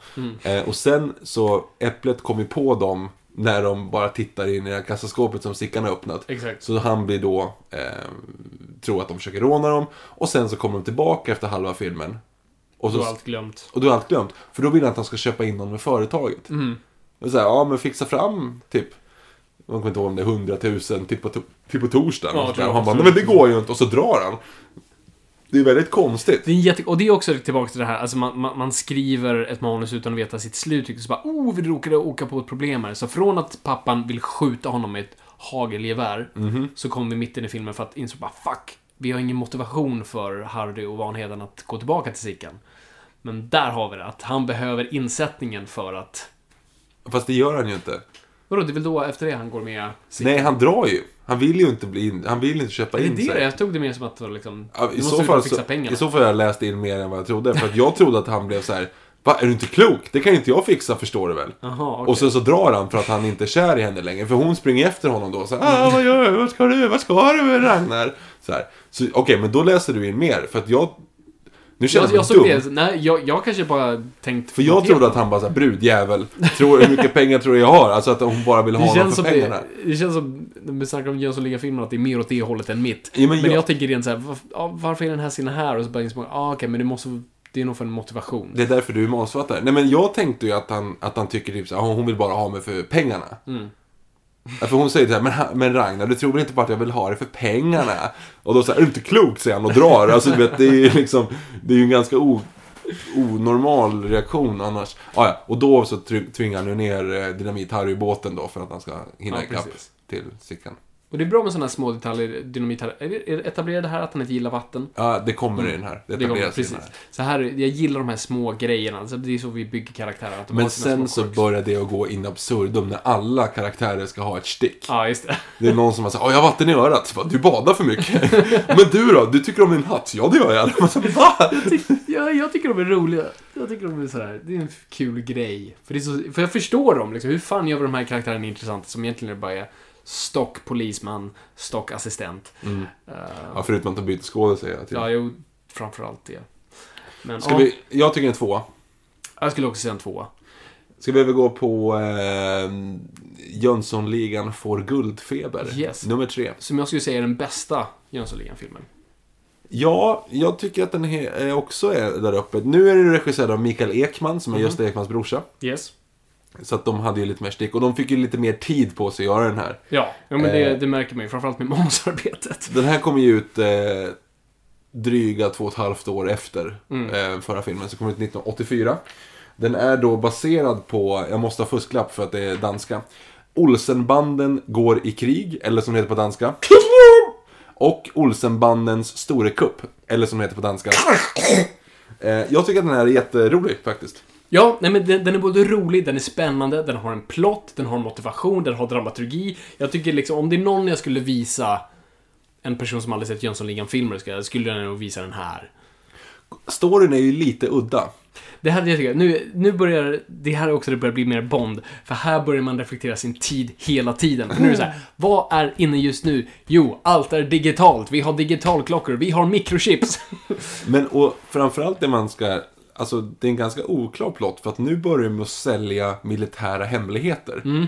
Det, det är ju liksom inte så här, ja nu ska vi råna Berns och tömma kassaskåpet. Utan nu ska de liksom, nu kan de möjligtvis riskera Sveriges framtid. Ja, det är tredje världskriget. Ja men precis. Men det är ett chip då med ritningar över Sverige. Ja. Och av någon anledning så ska Sverige delas in i tre zoner. En försvarszon, en levnadszon och en fritidszon. Varför i helskotta då? Beats me. Väldigt bra fråga, väldigt bra fråga. Men då är det ju då att, att Wallenberg, tänkte jag säga, Wall-Enberg, förlåt. Han vill ju ha det där och sälja det till, eh, till, eh, till ryssarna då. Eh, och då ska de se till att de ska ta den här innan så att det, så att det inte sker. Så på något sätt ska de väl försöka bita från det. Men det är ändå liksom... de ska sälja militärhemligheter. Det rimmar inte så bra alltså. Nej, det gör inte, men av någon anledning fungerar det. Nej, jag- tycker om den här i Himmelvik och jag gillar just det här, ja, man, man, man, man, nu går vi digitalt för det är det som är inne just nu. Det som slog mig med den här filmen, hur lite respekt produktionen har för människoliv, och då menar jag riktiga människoliv. För att, alltså, stuntsen är helt groteska, alltså, och då menar jag bra, för att jag tror inte de var försäkrade, jag tror ingen brydde sig, så här, ah, vi ser vad som händer. Det finns ju den här scenen då de, eh, jag kommer inte ihåg, i, i, men någonstans i första akten, då de ska brä, bränna någonting med den här gasolbrännaren, och de råkar tända eld på en papperskorg. Och det är bara det är en explosion. Och man ser på alla involverade då, eh, Brunberg och Ekman och, och, och Gustafsson, att de inte visste att det skulle smälla så hårt. Den rädslan som uttrycks här, wow! Är, är 100% äkta. Och just att man ser att han bara leker med den här elden först, liksom tänder den bakom Ekman för att man ska få en rolig reaktion. Den är ju skitnära, du vet inte om liksom den skulle träffa. Och sen har du den här grejen då Gu- eh, Gustafsson ska spela gammal gubbe med det här getskägget. Ja. Och ska eh, Rullar ut rulla framför bilen. framför bilen. Och den här bilen är så nära och han rullar in i sån pass fart att och man ser att det är han, det är inte som att de har, Jag förstår att man gör så när man har stuntmän involverade för de vet vad de gör. Men Björn Gustafsson, han är inte en stuntman. Allt mindre en alkoholist, men absolut inte en stuntman. Och bara... Mitt framför. Han kunde ha dött. Ja. Nej, och det gäller ju att de som sitter bakom ratten har full koll där liksom. Ja, ja, och det är ju också skådespelaren. Det är ju inte en stuntförare. Det är ju de här huvud... De här nu generella poliserna som... som de Generic ut. cops. Ja. Eh, de löser ju också med liksom skolproduktionsrepliken då. Vart är Rocky? Han flyttat till Finland. Okej, och så är det borta. Så behöver inte tänka på det. Men här är ju också, alltså jag älskar ju som du snurrade på innan, jag älskar att var, varför Sickan alltid har en plan är för att det var en paranoid advokat som Som har- som har läckt. Och det är alltid Wallenbergs advokat, vilket får man undra, varför hamnar hans advokater i finkan och inte han? Och vad fan är det som får dem att liksom bryta under pressen så jävla hårt? Och alltid berätta sin plan. Jag tycker det är jätteroligt. Och de har alltid en sån supertight deadline. Det är liksom imorgon Ja, som imorgon, allting vara. jättepassande att han ska ut. Och, och att just den här advokaten vet tydligen jättemycket om ritningar och saker bakom väggar och hemliga skål. Alltså, advokater vet saker. Det är sån här grej. Det är barnlogik som man köper när man är tio. Bara, ja, han var advokat. Ja, den är faktiskt väldigt bra. Ehm, en, en, framförallt den största och bästa tillskottet i den här serien kommer ju nu och det är ju Birgitta Anderssons Doris. ja. En, Alltså, fy fan ska vad bra hon är ändå. det är en sån också bara rund och perfekt karaktär. I, man förstår henne direkt.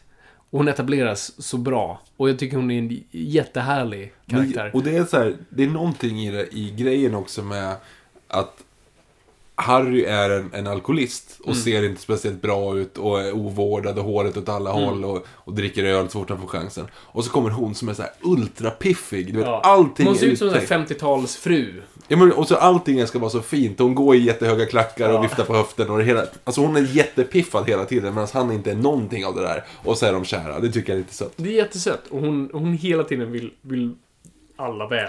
Det är bara synd att de behandlar henne så skit hela tiden. Fast hon gör, ja i den här, men de blir bättre på i Det de blir bättre, senare men det blir inte förrän typ om fem filmer hon får faktiskt vara del av plotten. Det är Antingen hon nu är lockbete eller i vägen. Ja, precis. Ja, förvisso. Och Gösta Ekman kallar henne hela tiden för fruntimmer. Ja. Babblande fruntimmer på varje vägen egentligen. Ehm, sen har du ju också den här grejen med att det börjar återkomma skådisar. Här blir, ju, här blir det ju påtagligt. Mm. För nu börjar man använda skådisar hej vilt. Weinon Holmberg då som var den här snubben som skulle sänka honom i, eh, i ån i första filmen. Han är plötsligt en butler i den här filmen. Och sen är han det i resten av Butler, filmen. chaufför, eh, Ja, bi- handyman. Biffen som de liksom kallar Ja, honom. precis. Som har en dildo till eh, batong. Jag tycker det är roligt när han ska Ja. stå med bakom mig. De försöker inte ens dölja att den är liksom av gummi. Det ser bara ut som en jättestor svart dildo uh, just Ekman har i bakhuvudet. Tror aldrig jag skulle säga den meningen. Eh, han som är poliskommissarien eh, kommissarien nu, det är ju han från Snowroller. Han du vet, eh, jag kommer inte ihåg vad han heter. Han var inne på 80-talet. Du kommer ihåg Snowroller? alltså Ja, han ja, ja. som är alpin Ja. Skidläraren i, i Snowroller. Han är med i den här filmen. Ja. Han var ju också med som en, en generic cop i förra filmen. Mm. Du vet när... Eh, när just Ekman lägger sig i, eller Sickan lägger sig då i baksätet på en, bi, på en Ja. polisbil. Och ropar in, du vet, nu, åk och fixa det där liksom. Precis. Då är ju han den som kör. Mm. Men nu är han kriminalkommissarie. Och det finns ju ingen riktig logik i om då, så, ja, han kanske blivit har han blivit befordrad? Eller är det en ny karaktär? Eller sånt här. De har ingen koll på produktionen framförallt. Nej men det är, så är du med igen? Och samma sak, här är ju också, ja, vad heter han? Åh, lilla, blonda, uppåt näsa. Äh, skitsamma. Han som var med i, eh, men gud, Johannes Brost. Ja, Eh, just det. Hans han är första av två. Precis, och det är ju inte samma karaktär tror jag. Inte alls, för vad är det han spelar här? Här är han bara... Här är han bara rånare. Han är bara... Nej, i och för sig, det kanske bara gick väldigt illa för honom tills vi ser honom nästa gång.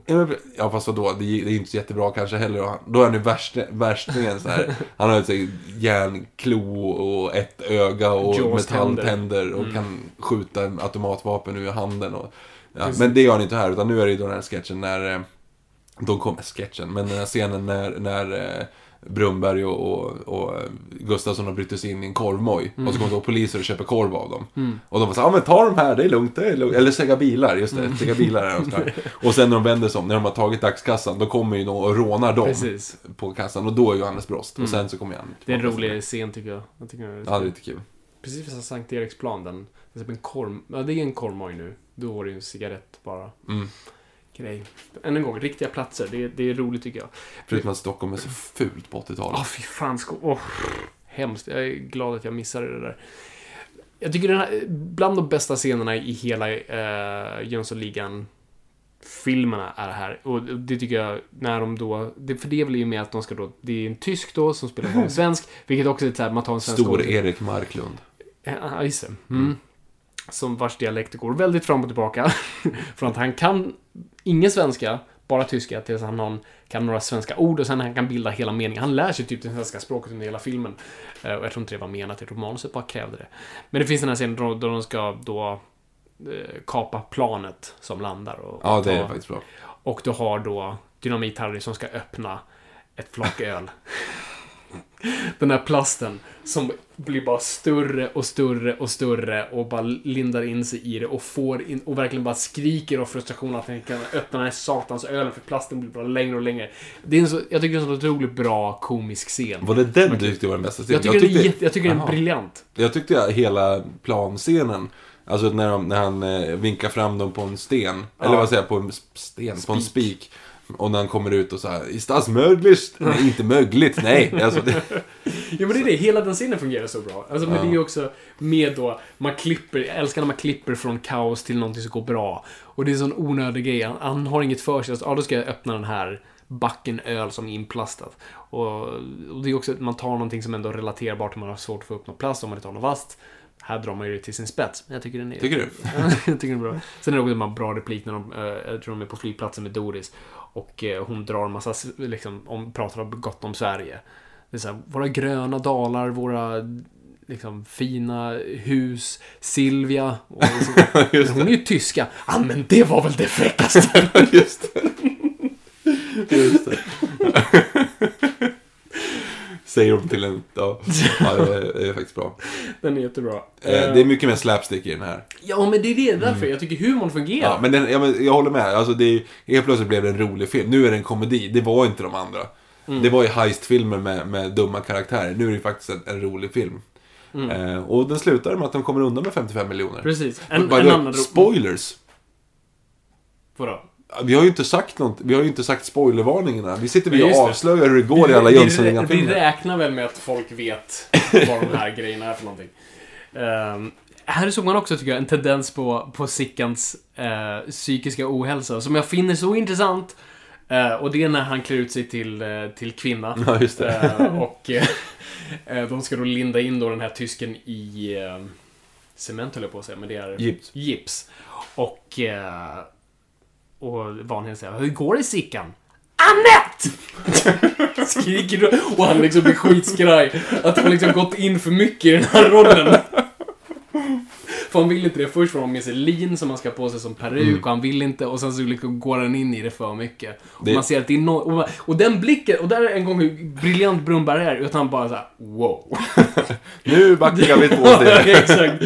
Jag vet inte vad som försiggår där inne. Det tycker jag är en jättebra scen. Eh, är det här vi har klockton, eh, klocktornet? Mm. Det är ju en jätterolig grej. Och det här tyckte jag också kändes som Bond för mig. För jag visste ju att det inte fanns en klocka på stadshuset. Det här var ju också för man tog manuset rakt av och det var ju då är det en kyrka eller ett stadshus i, i Köpenhamn. Inte vet jag, men det är någonstans som har en klocka i alla fall. Ja, eh, byggnaden. Eh, och där... Ja, det, men- men vilken, det ligger precis i korsningen mellan ut- och...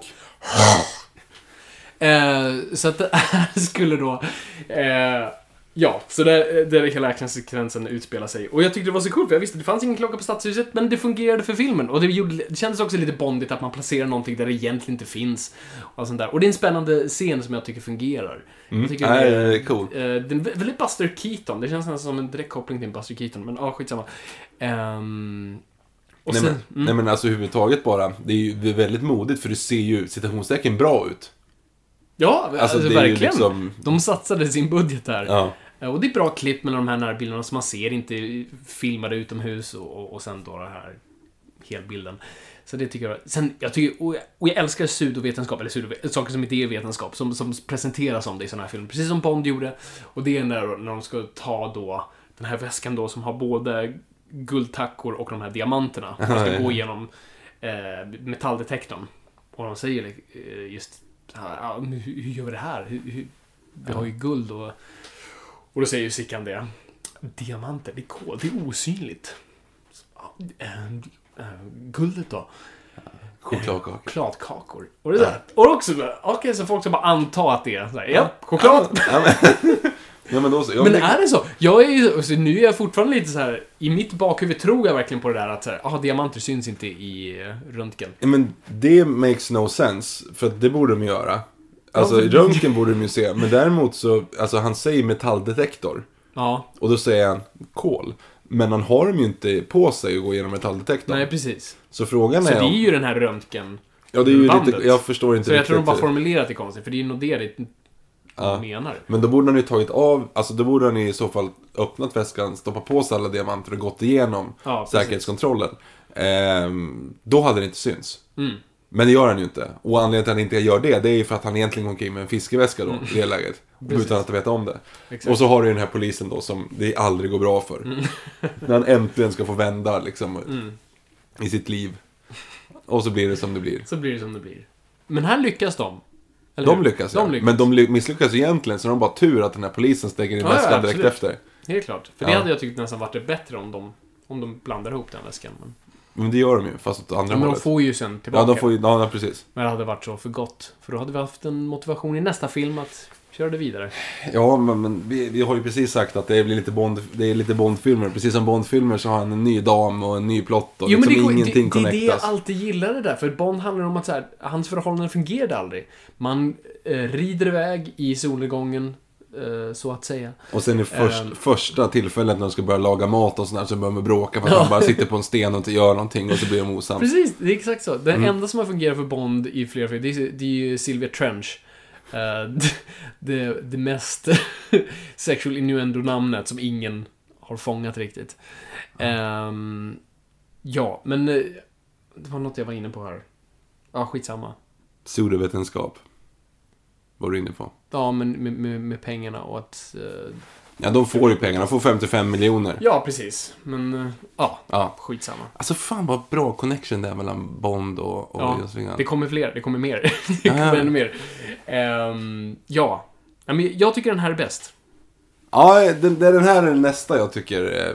Den så. är roligast, den är mest spännande, den har liksom roliga twistar och... Ja, Jag håller med. Det, är- men, men grejen är så här.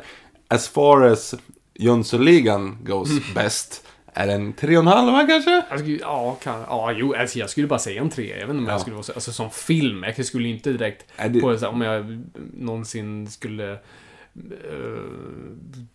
utbilda i filmvetenskap. Jag skulle aldrig säga den här. Men eh, är den bättre än Shawshank Redemption? ja, jo men där. Okej, ja. Ska vi gå på eh, nummer fyra. Jönssonligan dyker upp igen. Yes. Också regisserad av eh, Mikael Ekman. Mm. Eh, hade premiär 1986, i oktober 1986, det vill säga två år efter den förra. Eh, nu är Gösta Ekman och Mikael Ekman med på manuset, som Mhm. de är på de två sista. Eh, och det är faktiskt ett eh, originalmanus. Oh shit. Så den är inte baserad på någonting. Den är faktiskt tagen då av, Den är skriven helt av, av svenska manusförfattare. Otroligt. Så att eh, nu börjar de, fast det, det är också lite grann, för nu avviker de från formulan på ett helt annat sätt. Mm. Det blir eh, mycket mer annorlunda. Ja, nej, nej, nej, definitivt. Eh, det är den första som öppnar med en kupp. Nej, Det är, eller nej, just det, faktiskt. mm, det är typ det de gör alla. De, Fast nej, det är väl bara. Dynamit-Harry så gör de det. första gör väl det? Gör de? Ja, och då blir han ju övergiven och så åker han in i fängelse. Ja, just du det, vet, sant. bam, bam. Alltså fängelset Det sant. över honom och så dum, dum, dum, dum, dum, dum, dum. Det är faktiskt helt sant. Ja, jag är så att helt det är en film som inte öppnat med en kupp hittills. Okej, shit, jag, jag, jag tänkte på... Okej. Mm. Glöm det. Jag gör det. Men det här är Ikea det öppnar med. Ja. Mm, precis. Men här är det lite mer som att det, det, det kopplar till plotten nästan direkt. På ett eller annat. Ja, fast det gör ju egentligen inte De det. knyter ihop det på slutet. Ja, fast det är ju bara tur. Ja, ren satans tur. Ja. Som är att fånga en hund med en, lit, en stor hund med en liten hund. Det borde bli ett uttryck. Coina det här. Det är som att fånga en eh, stor hund med en liten hund. ja, det skulle vi kunna göra. Eh, Ja, alltså, jump the shark liksom. Ja, ja precis. Ni lyssnare får komma på vad betydelsen är. Faktiskt, om ni, Hashtag ni som lyssnar där ute på hashtag Noipod. Mm. Är det någonting som man säger, där gick de över gränsen? Eller där blev, eh, snarare så här, där krävdes det på tok för mycket tillfälligheter för att det här skulle fungera. De, det, det uttrycket kan man, måste finnas en, en bättre uttryck för. Och det är till exempel som att säga då, det är som att fånga en stor hund med en liten hund. Mm. Alternativt, det är som att få en fångvaktare att svimma med en liten hund. Det är, alternativt, det är som att få en fångvaktare att, att svimma på grund av att han byter ut en stor hund mot en liten hund. Så man kan sno hans båt. Så man kan sno en båt. Så kan man säga. Det är som att sno en båt genom att få en fångvakt. Nej, en fångvaktare är fel ord. Ehm, Det är som att sno en båt genom att få en säkerhetsvakt att svimma på grund av att hans stora hund blir en liten hund. Där har ni det. Ja, Använd den. förkorta den. Nej men det som jag tycker är så kul med den här filmen, här blir det verkligen Bond i att man tar någonting som är aktuellt i världen och så här, topical. Och nu ska vi göra någonting eh, kring det, hela plotten. Och det är ju ubåtsrädslan. Japp. Som det blir lite av en sån här The Flash, alltså att så här, det är de, de har orsakat någonting som vi läser om. Vem? Alltså, slutet är ju att typ ubåtsjakten sätter igång. Jo. Mm. Jaha, det är deras fel. så. Jaha, ja, okej. Att det är det. Ja, okej. Mm. Ja, okej. Ja, ja, nu förstår jag. Jag, jag tänkte, nu, vad, här, vad, vadå, vad, gjorde de något det här på riktigt? Det, det var ju någon som sprängde ett kassaskåp efter Jönssonligan Dynamit-Harry ju. Ja, de var inspirerade. Ja, på biografen där de visade den. Det är kul. Snacka om man bara direkt bara, vi gör det nu! Lite för många öl efter bio, bara kom igen grabbar, vi gör det! Mm, Hadi Raj! Vi fulla, det var de också.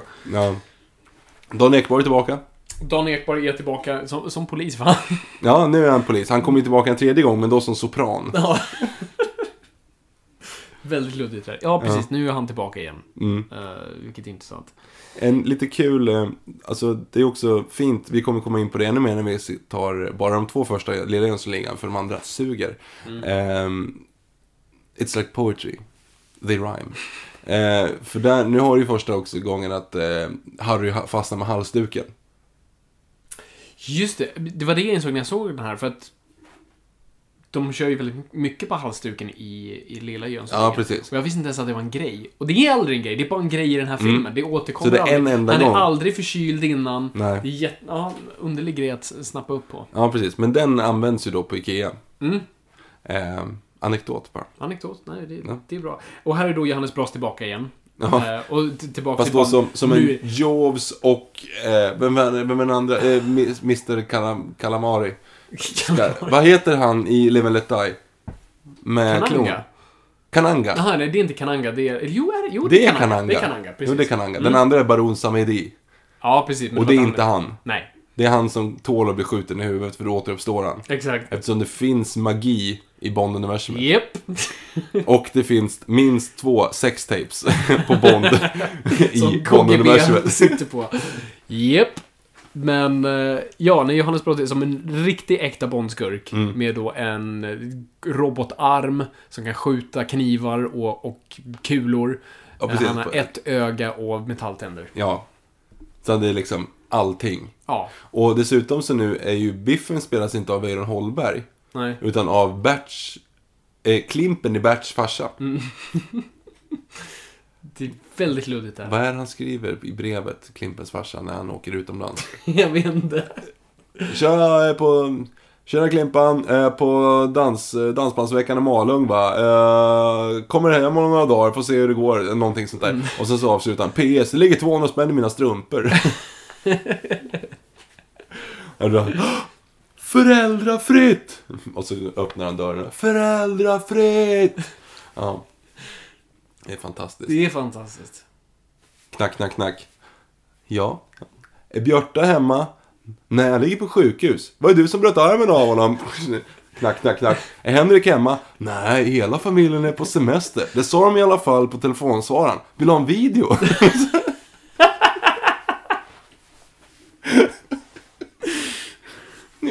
Ja, det är fantastiskt. Ja. Vi måste köra ett Bert-avsnitt. Oh, eh, ja.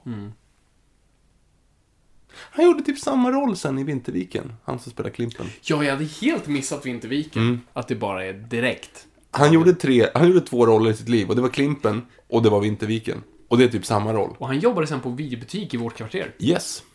Eh, fortfarande lite sådär starstruck. När man, skulle, och man ville ändå hyra lite coola filmer sådär, Ja, när han var precis. där.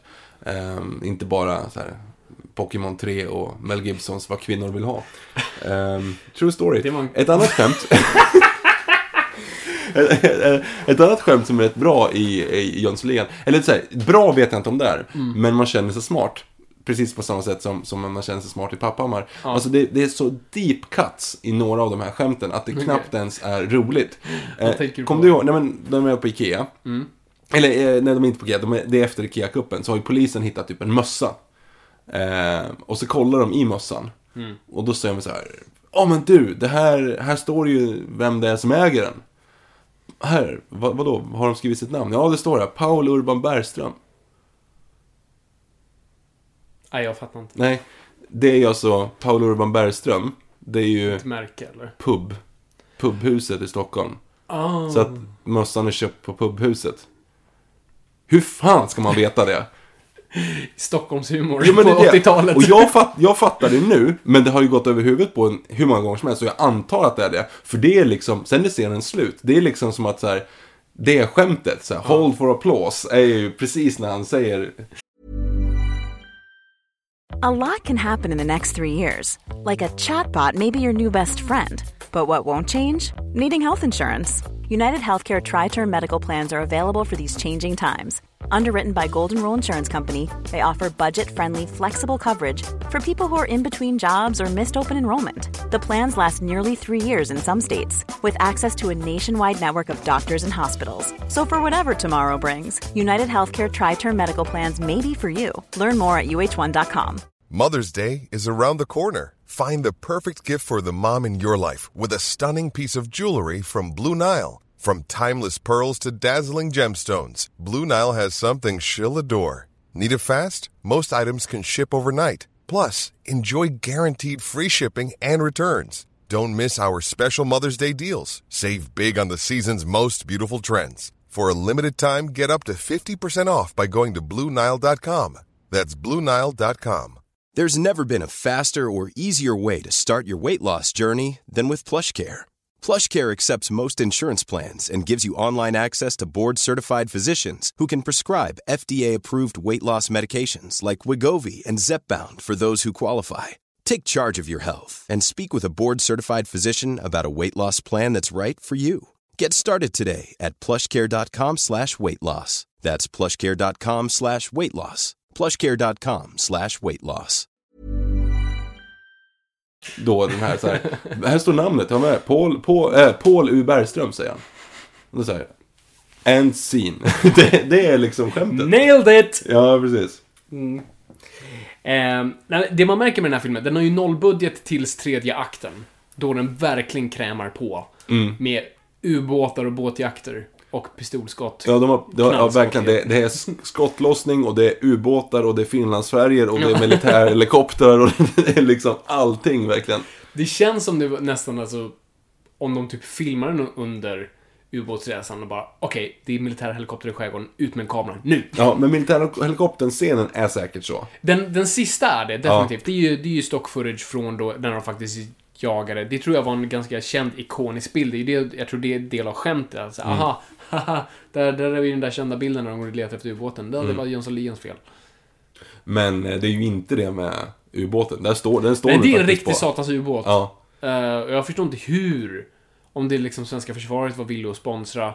Eller om de bara köpt... Nej, de kan inte ha köpt en ubåt. Nej, nej, men, det men försvaret har gjort det där en gång efter det också. Kom ihåg Kjell Sundvalls Hotet med Chantironi? Åh, skoja inte. Det var JAS-planet. Ja. Som var... Hela trailern, Halva filmen? halva filmen, men hade inget med filmen att göra. Jo, det är, jo, det är en JAS-övning och de har släppt någon bomb som inte detonerade. Mm. Eh, och då skulle ryssarna ta den typ och sälja den informationen för att hur bomben är för... Någonting sånt där i alla fall. Ja. Och då är de har tre scener med, med JAS-plan. Mm. Och de spegelvänder dem och de kör upp och ner och de kör liksom alltid för att det ska verka som att det är, De sam- hade att det är filmat olika 10 scener. minuter. Ja, Sen blev precis. det för dyrt. Du har ju en riktig sån här breakfast at Tiffany's här. Ja, du, du tänkte på asiatiska stereotyper. Ja, när Jan Borssén kör den här eh, riktigt squinty eyes och bara ah, fylla små lättel och liksom. Jag, för jag förstod inte ens först att det var tanke att han skulle vara asiat. Jag såg det först bara så, ah, okej, så att han jobbar här, fine. Nej men alltså han... Men sen så när man, han, han pratade, vänta kör han Lis? Ja men det är det som är så, det är så jäkla konstigt för att det är ju massa asiatiska skådespelare i bakgrunden. Ja. Men han står och så här squinty eyes härmar på någon sån här... An, ansiktsuttrycket av att stirra på en eclipse. Ja men precis, ja, det är restaurangägaren där när han ska vara... Jarl Borssén heter han väl? Heter han Jarl Kulle? Skitsamma. Ni förstår vem, vem det är om ni har sett filmen. Ja. Ehm, Är det en jättekonstig scen. mm. Men i övrigt så tycker jag gillar faktiskt filmen. Ja, jag, jag tyckte den här var lite seg. Jag tyckte den var lite eh, tråkig och rörig och eh, inte särskilt spännande. Så jag gillar verkligen det här konceptet av att Harry typ har en vind ovanpå eh, Doris lägenhet. Alltså att han har ett eget litet skiffer liksom. Jo, men hans mancave, och det är liksom typ en, en ölblandare. Han har ju en hembränningsapparat fast med typ bara öl. Ja. Eh, och en massa så olika grejer. Att han typ trycker på en knapp så rullar det ner någon, någon, någon kula som slår till någonting och sätter ut Ja, och så hälls ölet upp. Alltså, Ölen i lampan där också. ja, ja, precis. Det är mycket sånt liksom. Mhm. Eh, Ölen i lampan är dock från Jönssonliga Dynamit-Harry. Ja, det. Och det är ju innan han träffar Doris. Just så att det. det är väl som att Doris flyttar in på undervåningen bara i hans koja. Ja, det stämmer. Ehm, lite kul också. alltså de här skämten som är inte helt, helt klockrena. Till exempel då Paolo Urban Bergström-skämtet. Är ju en sån. Ja. Men, kommer du ihåg när de står på golfbanan? Ja, jag kommer ihåg. Jag, jag Ja, det och så slår på. ju, Sickan slår ju bollen väldigt snett. Sen träffar Ja. Harry i huvudet. Ja, precis. Och då säger Vanheden, som liksom crescendot på, på skämtet att han får den i huvudet. Ja, det är inte vilken jävla smäll. Nej, nej då säger han eh, head in one. Ja, just det. Det är inte så deep cut. Nej, det är inget deep cuts alls, det är bara inte roligt. Nej, det är inte roligt. Alltså det, det lanseras som slutet på ett skämt. Alltså Ja, vet, det är så ojämnt. Alltså att de kan dels göra den här Paolo Urban Bergström som inte en käft fungerar. Ja. Eller fun- fattar. Och sen Head in One som inte ens var kul när man var sex år och förstod vad en Holding One var ens. Nej, liksom. precis. För har, punchline är ju redan, för det säger väl Dynamit här, vilken jävla smäll. Ja, det Haha, är kul, punchlinen. Det passar. Och då säger han. Head in One. Va? Va? Va? Varför? Vem? Vad? eh, annars älskar jag också Vanhedens grej när han kommer som dykare. Ja, den är bra. De ska ju... Plotten är ju att de ska... Eh, det ska komma en ubåt som skickar ut en dykare för att hämta då en väska från en, eh, en person på, på land. Och sen så dyker tillbaka då ut på ubåten. Och då blandar de ihop den då så att dels så Gösta Ekman ska då möta upp den riktiga dykaren. Och eh, Dynamit-Harry och Vanheden ska fejka att de är en ubåt och skicka in en fejkdykare för att hämta staffet från Wallenberg för att sen lämna över det till Sickan så Sickan kan lämna, göra en utväxling. Så det är två roliga scener samtidigt. Dels så ska Sickan då, som väntar på att Vanheden ska komma, eh, han ska ju bara småsnacka med den här ryska dykaren, vilket är väldigt roligt. Och samtidigt då så ska Vanheden försöka spela rysk dykare och få den här väskan av Wallenberg. Ja. Eh, och dels då att han kommer i sina loafers. Alltid. han är liksom dykardräkt och så har han så par vita loafers på sig. Och det är också det som gives him away, vilket är Ja. lite tråkigt. För att det hade varit roligare om han faktiskt hade bara, in, ingen hade brytt sig om att han alltid Precis. kör dem liksom. Och så kommer han ju då, så hoppar han i vattnet och så lyckas han ju då simma runt och så lämnar han den här väskan. Och då har ju just Ekman typ, typ snackat liksom bara blaha blaha och bara försöka om vädret och försöka ge någon vodka och liksom dra lite olika sådana. Och han drar ju också någon sån, det är ju hela tiden att han att de säger någonting på ryska och så har han typ fel. Ja. Alltså det är skämtet Mögel- hela tiden. grejen, liksom. Ja men såhär, möglish, nej inte mögligt, fast i typ fyra olika versioner. Eh, och sen då när Dan Ekborg kommer och drar pistolen och skjuter efter dem. Ja, bara det är grovt Ja, tycker jag. Det är väldigt konstigt. Den scenen hade jag velat se. Harry blir träffad i bröstet. Ja. Lämna honom! Alltså, ge det- ge det här till Doris! Doris! Doris! Doris! Nej, Doris, Doris inte här. Doris! Så, nej, do, do, okej. Låtsas vara Doris. Okej, jag är här. Jag är här, Harry. Doris! Doris! Jag vill bara säga... Och hela den scenen. Liksom. Ja. Förblöder i båten. Sen dumpar honom där. Jo men precis, Måsar börjar äta. de måste ju göra det. Det är ju liksom såhär, Att de lämnar ju Sickan hela tiden. Take this letter, take this letter, it's blood on it's Chris. Så här, you can say it yourself, man, keep yourself together. Hela den, ja. Fast då med, det är lysande va? Nej, skärp dig Harry, det kommer, kommer gå bra. Det, jag tror inte att det är tären. Ja jävlar, det är tären. Sickan, Sickan, sp- det sprutar, det sprutar blod här bara. Det är inte alls, inte alls bra. Det, kommer, det hade varit en, en väldigt bra förlängning på den. Ja. Och så vänder Sickan, hur gick? Och så bara vänder han sig och så har han liksom skotthålet mellan ögonen på Sickan. Som ligger bara... Glasögonen har i två. Mm. Som ligger livlös i, i fören på båten där. Så Vanheden goes rogue på slutet Tar, där. tar en pistol han hittar och skjuter sig själv. Nej, snarare att han, att han riktigt går ut i skogen. Han tar sina 55 miljoner och går till skogs. Ja, Och sen liksom nästa, Vanheden, Vanheden begins. typ. Precis, sitter ute i skogen, lig Logan. Mm.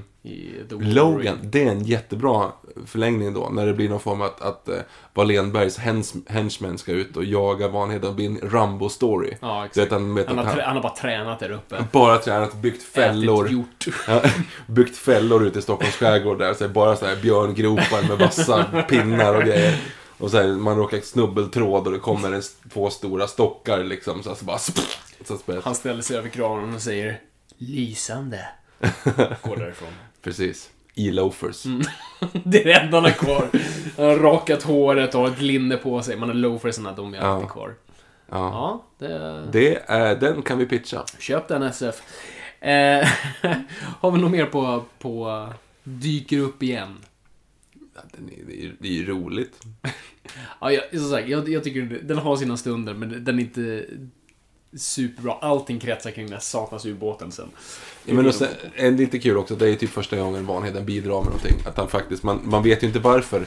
Alltså, att han är skurk, det vet man ju typ inte. Nej. Alltså, han är ju typ förfalskare, säger de. Men han Ja, gör ju precis. aldrig någonting. Nej, exakt. Han gör ju aldrig, alltså han, han kan ju vara lite skådis, men det är ju inte så att han faktiskt går in och kör sin spetskompetens som Nej, precis. Han är ju- Dynamit-Harry gör. Nej, för han är ju den mest distinkta av dem alla. Språkmässigt, klädesmässigt. Han, han är ju inte den här the mole man. Hon kan, hon kan, han kan smyga in var som helst och komma ut utan att någon har märkt honom. Han är ju... Du ser honom direkt. Ja. Illröd slips, kro, supervita loafers, hatt som ingen har då. Ja, och pratar väldigt distinkt. Ja, precis. Ja, det är bra. Gestikulerar väldigt mycket. Mm. Sen har vi ju Jönssonligan... Heter den på Ma- Mallorca eller åker till Mallorca? Jönssonligan på Mallorca. På Mallorca. Eh, För att det här är ju också så här, som en klassisk Bond, så här, ah, Die Hard funkar. Görs det? Här måste ju Sällskapsresan ha kommit ut. eh, ja, fast ni, nio år innan. Är det nio år innan? Ja, Sällskapsresan 1980, den här kommer 89. Åh jävlar, okej. Ja, men, Men alla åkte till Mallorca. ja, så det känns ju som det nya Gran Canaria och då ska man casha in på att svenskar åker dit, för det gick ju jättebra för Sällskapsresan. Som blev, var, fortfarande är typ den mest sedda svenska filmen någonsin. Eh, ja, ja, men man som heter Ove är nära, men jag tror aldrig att den kom upp dit. Nej. Nej, intäkter tror jag säkert de, de konkurrerar, men jag tror i Ja, nej, biljetter istället- sålda. Nej, ja, den slog den. Den är mest inkomstbringande någonsin, är man Mm. heter Ove. Men, men eh, mest sedda är fortfarande... Typ två miljoner. Ja, men, ja, men det är två miljoner. Helt sjukt. Helt galet. 1,1 miljon 750 000 tror jag såg. Mm. Man som heter Ove. Och här har vi också då en nyhet grej som man nämner i början och det är att de ska göra en ku- kupp mot Globen. Mm. Som jag antar är tydligen nybyggt vid det här laget. Ja, byggdes 89. Ja, precis. Så Ja. ska, vi ska göra en hockey, grej mot... hockey-VM 89. Ja, så vi ska göra en grej mot Globen. Det blir ju inte det. Det händer ju inte. Eller Nej. hur? Nej, de gör, gör ingenting mot Globen. det så är bara det- att den... Stockholms stad har säkert pung- pungat in lite pengar för att Mm. vi säljer in den där stora runda grejen vi har. Det jag verkligen gillar med den här, det är, än en gång, det är tillbaka till Sickans eh, psyke. Eh, som jag finner så fascinerande. Och det är nu, här kan man rubba, här har man rubbat på the status quo. Eh, för att nu förtjänar man det. Och det är att Sickan sitter ensam i, ett, i det här mörka hemmet. Skitig, eh, cigarrfläckar överallt. Och lite galen. Ja, det har ju, det har ju hänt någonting, uppenbarligen. Jo, men precis. Eller det är bara liksom, han fungerar inte som människa. Alltså alla de här plan, planerna är till för honom för att bara ha ett fokus och fungera som person. Och knappt då. Men nu har han inte haft det för att hans kumpaner är borta, så nu är han bara ensam i ett mörkt hem. Och jag, jag finner det så fascinerande. Jag tycker det är en cool början. För Wallenberg besöker honom där. Och det är ju liksom inte en hälsosam plats att vara på. Också baserat som sagt på ett svenskt originalmanus. Så den här är Mm. också skriven för de svenska karaktärerna på ett annat sätt. Som avviker Mm. väldigt stort. Och därav har de väl också möjligheten att gå ifrån sticket lite grann. Ja, jo, precis. Ge, ge Sickan-karaktären betydligt mer djup som jag tror den svenska hade. Frågan är om de hade redan planerat här att, att han inte skulle vara med någon mer. Det är det jag tycker är så kul, för det, det är en sån perfekt ursäkt sen. Mm. Det eskalerar ju. Exakt. Han fungerar inte så bra, stackarn. Eh, Men vi kommer, vi kommer väl in på det med nästa film. Men eh, jag tycker det är en jätteintressant inledning. Men sen har vi en ursäkt att åka till Mallorca. För att han åker väl dit på grund av Wallenberg först. Ja, precis. Det är inte på grund av dem och så stöter de på varandra. Och så råkar de springa på varandra. Mm. Men där är också logiken i att Ja, de tjänade ap mycket pengar i förra filmen. Mm. Så det är klart att de skulle åka till... Alltså det, det makes sense. Det här är som att det är kontinuitet. Ja. För Doris skulle ju... Ja men okej, nu ska vi starta en solo... Vad, vad heter den? Solarium, eller? Ja, det är typ ett solarium på Mallorca. Alltså det är ju någon jättekonstig affärsidé. Men hon bara ska åka ner dit och ha det schysst. Och då har de ju tagit med sig eh, Harry och Vanheden då liksom.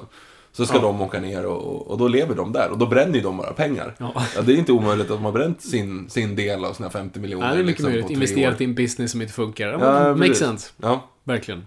Jag blandar alltid ihop den här med ehm, eh, Sällskapsresan. Jag tänker alltid... Ja, det, jag förstår varför. Det är alltså bara bilen som har också den här nästan samma symbol. Alltså gul bakgrund, röd sol. Ja, Det precis. är ju exakt som...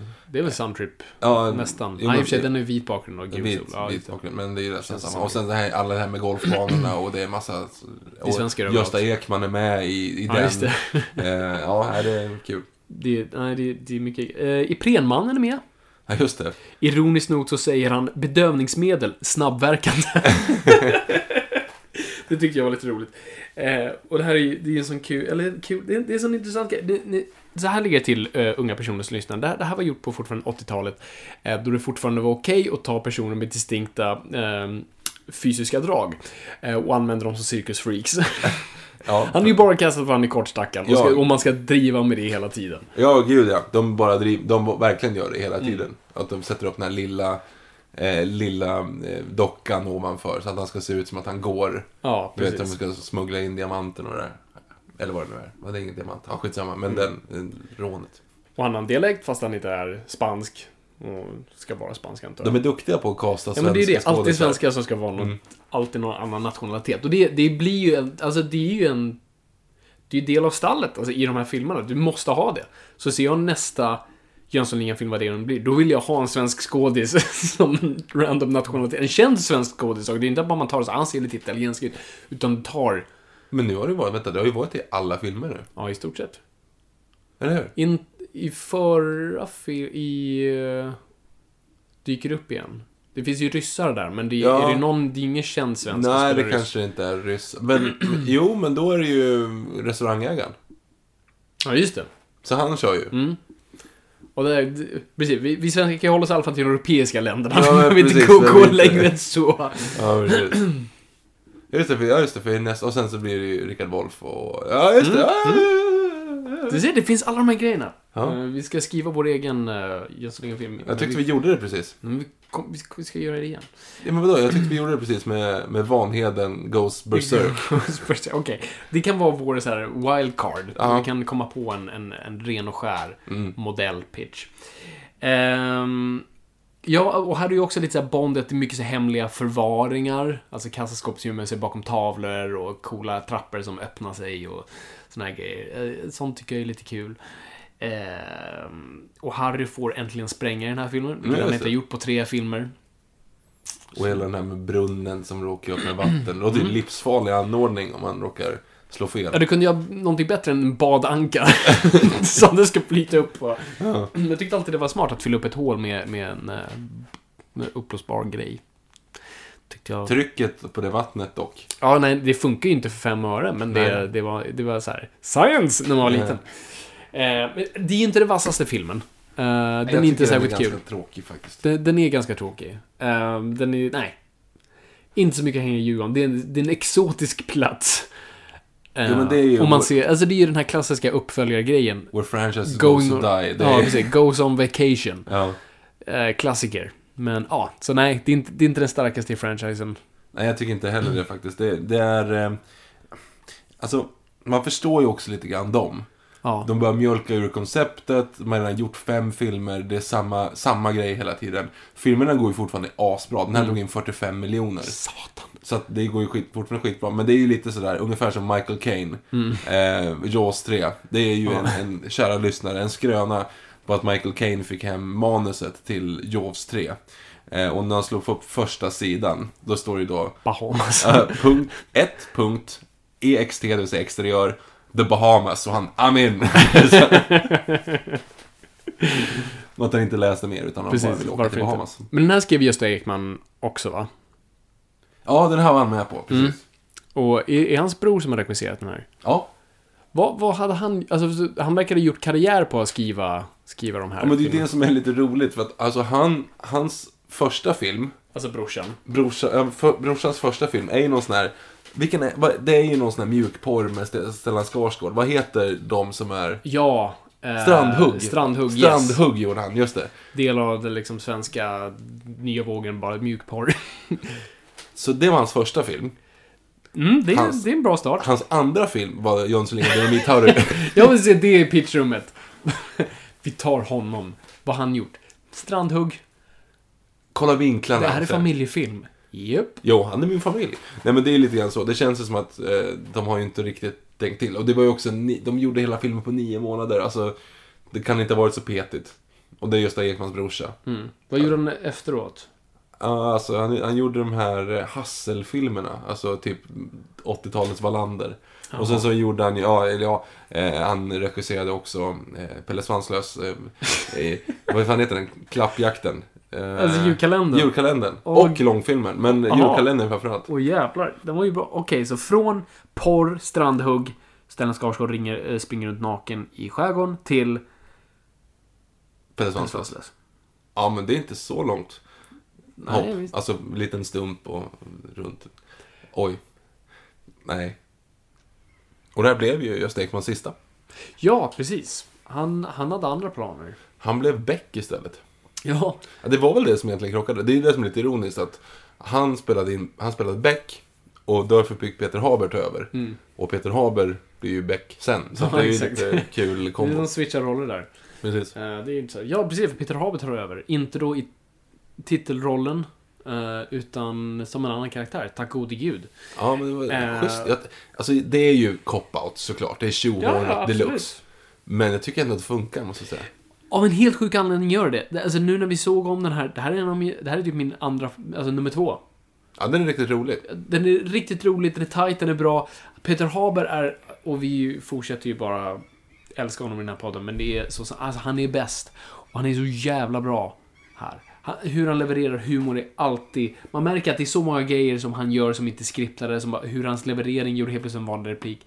Skitbra. Jo, men och sen så min spel och alltihop. Och det känner Mm. man ju igen från framförallt Rudolf Andersson. Liksom. Men, men den här filmen i alla fall kommer ut eh, oktober 92. Jönssonligan och den svarta diamanten. Precis, och här märker man ju direkt att de går med en helt annan ton. Alltså du har ju en tecknad sekvens i början med så här möss om katt och grejer med en rolig trudeluttmelodi. Som lär vara dyrare än hela Jönssonligan Dynamit-Harry. Ja, jo, exakt. Jättekonstigt. Eh, och de tar bort temat, vilket är på något sätt så här respektfullt. Att man säger det här är inte samma sak, det här är någonting annat, så, så var beredd på det. Eh, och här har de verkligen så här double down på, som jag älskar som jag sagt än en gång, med, med Sickans psyke. Mm, Att han är inte stabil och nu har det tagit över honom. Han föll till slut. Men det är ju väldigt, väldigt mörkt alltså. Att det är mörkt, men det är det jag gillar någonstans. Att det finns ett mörker till den här karaktären. Att han går tillbaka i barndomen. Och det här så alltså var så fascinerande. Så här, vad, hade, vad hände Sickan? Vad, vad är det i hans barndom som resulterar i det här? Ja, det är inte det vi ser i lilla Jönsson. Nej, jag tänkte säga det, för där ratconar ju inte. Det, det fixar de ju inte i Lilla Jönssonligan. men det kanske hände någonting efteråt, vem vet? Vem vet? Men ja, så nu är det plötsligt då Sickan, eller Charles Ingvars doktor, som tar över. Som då väldigt eh, kul heter Busé. Det är lite roligt. M.A. Busé. Mabuse, som då är kopplat till den här eh, fiktiva karaktären Dr. Mabuse, som är den här, han har varit med i filmer, böcker och allt, alltihop. Väldigt mycket del av gammal stumfilm. Eh, så det är kul spel på det, så det visar att det är lite smarta referenser i, i Det, filmen. det är en Nils City-referens. Och det är, fast det är en bra grej, för de säger då buse till honom. Mm. Vilket är både kul för att man måste ha något att de säger eh, fel på, namn, på ledarens namn. Mm. Buse för att han är skurk, kul. Men Buse är ju också en skurk i, i, som karaktär. Så det är många, det fick jättemycket in i det namnet. Det tycker jag var lite ballt. Ehm, Jag tycker den här är jätterolig. Och det är liksom, det, är, det här är en rolig svensk film.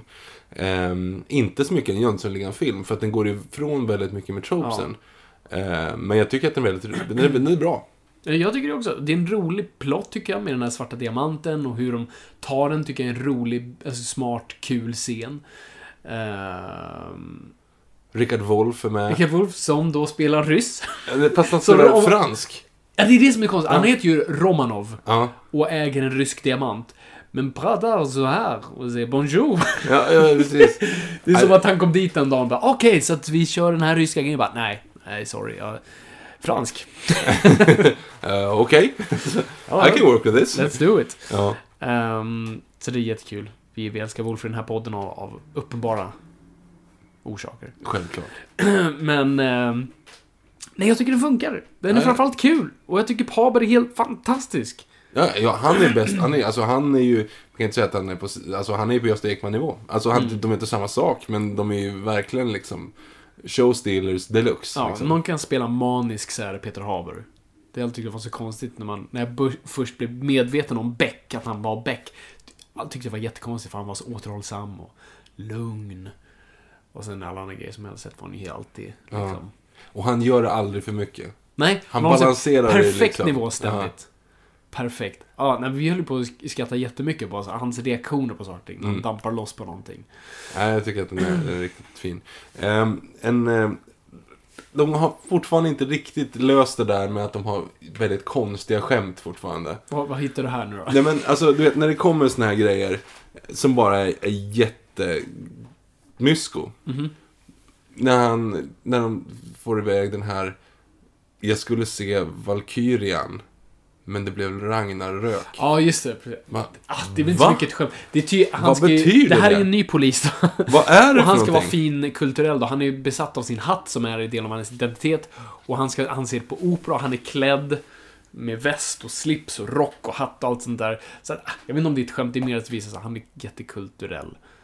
Ja, men det var, det, ja, det var ändå så här. Men vet, det är så konstigt när en sån replik avslutar en scen. För då bryter de. Mm. Ja, de precis. liksom, det blir en, en close då, som så att det var det roliga. Det, är Mm. verkligen, det blir så tydligt också att de bevisar så här, det var nu ni skulle skratta. Här är nog min favorit sidekick eh, polis också.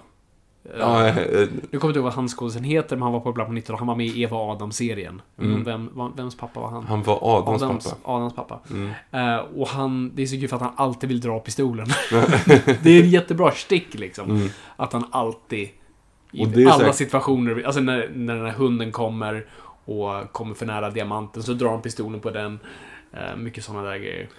Och det är kanske är en reaktion på Daniel Ekborgs i förra då, som sköt efter dem. Ja, just det. han, han avfyrar nog aldrig... Jo, han avfyrar ett skott tror jag. Och det Ja. är när han ska stoppa den i hölstret. Mm, precis. Klassisk komedigrej. Mm.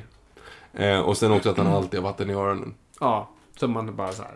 Jag vet inte varför man har det, men jag tycker om de bitarna. Jag tycker det är en kul grej. Mm. Så han, har, han har den här grejen. Vi gör, använder det som ursäkt för, att, för det är brist på karaktär. Ja, men också som vi sa tidigare, det blir ju som att de har en ursäkt och att allting, alla ska ha någonting. Ja. Alla har sin grej liksom. Precis. Men här tycker jag ändå man inte så här, man... Haber också sin grej, men det jag tycker och varför jag tror den här filmen fungerar, för som är problem med alla de här franchiserna, som Bond också, Bond ska ju inte förändras, det är ju poängen för att vi ska vara på ställe, liksom, ruta ett nästa film. Men det är ju därför Daniel Craig-filmerna funkar så pass väl, för han faktiskt genomgår en förändring men kan fortfarande vara densamma. Och här har vi ju faktiskt Peter Haber genomgår en resa, han genomgår en karaktärsresa där han faktiskt förändras, där han måste lära sig någonting. Och jag vet att jag alltid snackar om dramaturgi i podden, men jag tycker det fyller en funktion och när oftast någonting är bra så tyder det på att dramaturgin har gjort sitt jobb väl. Och det gör det här. Här har du en karaktär som börjar någonstans och sen genomgår en resa och är någonting annat. Och jag tycker att det är ett väldigt bra slut faktiskt. Ja, slutet är jättebra.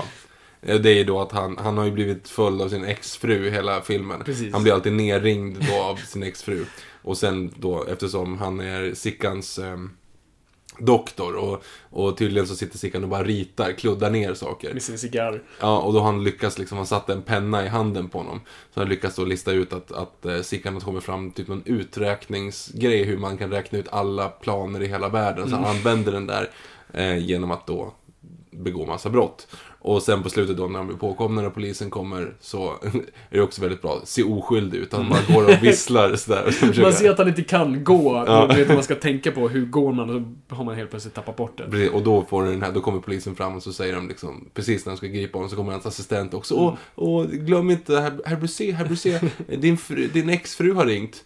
Och han bara tittar på polisen och säger, konstapeln, finns det telefoner i cellen? Telefoner? Självklart inte. Kan ni lova? Alltså, så här, ja, det finns inga telefoner. Bra, ja, då åker vi då. Så hoppar han in Det är ett jättebra slut. Ja, är det inte fin? Mm, jag tycker det fungerar jättebra. Det var en av favoriterna när jag var liten, men jag tänkte så här nu när, när vi skulle se om ja men det är väl bara för att den, var, den hade något lustigt eller något sånt där. Men den fungerar. Ja, och det, och det är ju också, det är så svagt, nu har jag sagt cop-out typ sju gånger i den här podden, men det, är- det är av en anledning att det är just det här vi pratar om då. Eh, det är ju då att, att eh, det är liksom, Sickan är kvar men ändå inte kvar. Hans planer ska ändå vävas in på något sätt. Ja, precis. Nej, men det är, en, det är en bra grej. Här har de fler stunts, vilket jag tycker är roligt. En stuntman skadade sig ordentligt under inspelningen. Ja, när Eh, eh, de ska klätt, polismännen klättrar ut från eh, herr Busés kontor så faller ju stegen bakåt. bakåt. Och man ser att de trillar på riktigt och det ser ut att göra riktigt. För de landar i en buske. Och jag lovar, än en gång. Den här filmfranchisen har ingen respekt för människoliv. Så att de tänkte bara, ja men det är väl som en film. Vi behöver ingen matta. Buskarna tar det. Ja, Det ser ut att göra jätteont. Eh, det är ju en bra grej där när de åker i sin Rolls Royce. Då Biffen och eh, Wallenberg. Och den klyvs i två. ja just Var det det. en snygg... Ja, det är mycket grej? sådana snygga grejer. när Han Mm. sitter kvar med, med ratten i handen. Ja, ja men bara sådana där bitar är kul. Fattas bara... Ja, här har du ju också alltså, nästan en sån här pigeon double take Moonraker game med den här busstabellskylten Mm. som de måste, de är nere i tunneln och den är i vägen för att de ska kunna ta sig som såga ner den sen. Och samtidigt så klipper man till personen som läser den samtidigt och så whip, åker skylten ner, han böjer sig ner och så höjer de upp den. Det är sån här klassiskt. Mm. Det funkar av någon konstig anledning, men man- man väntar ju bara på att han ska hålla en vinflaska och titta så här. Ja, precis. Men, nej men jag tycker om den. Jag tycker den håller riktigt bra. Ja, jag tycker också att den är, jag tycker faktiskt att den är riktigt rolig. Mm. Och, och det här är ju så här, nu, vi kanske inte behöver gå in så jättehårt på de här, för att det är ändå Gösta Ekman på någonstans Ja, som nej, ska är sant. hylla. Eh, men jag tycker att de skötte det här riktigt bra på ett sätt som de helt tappar i nästa.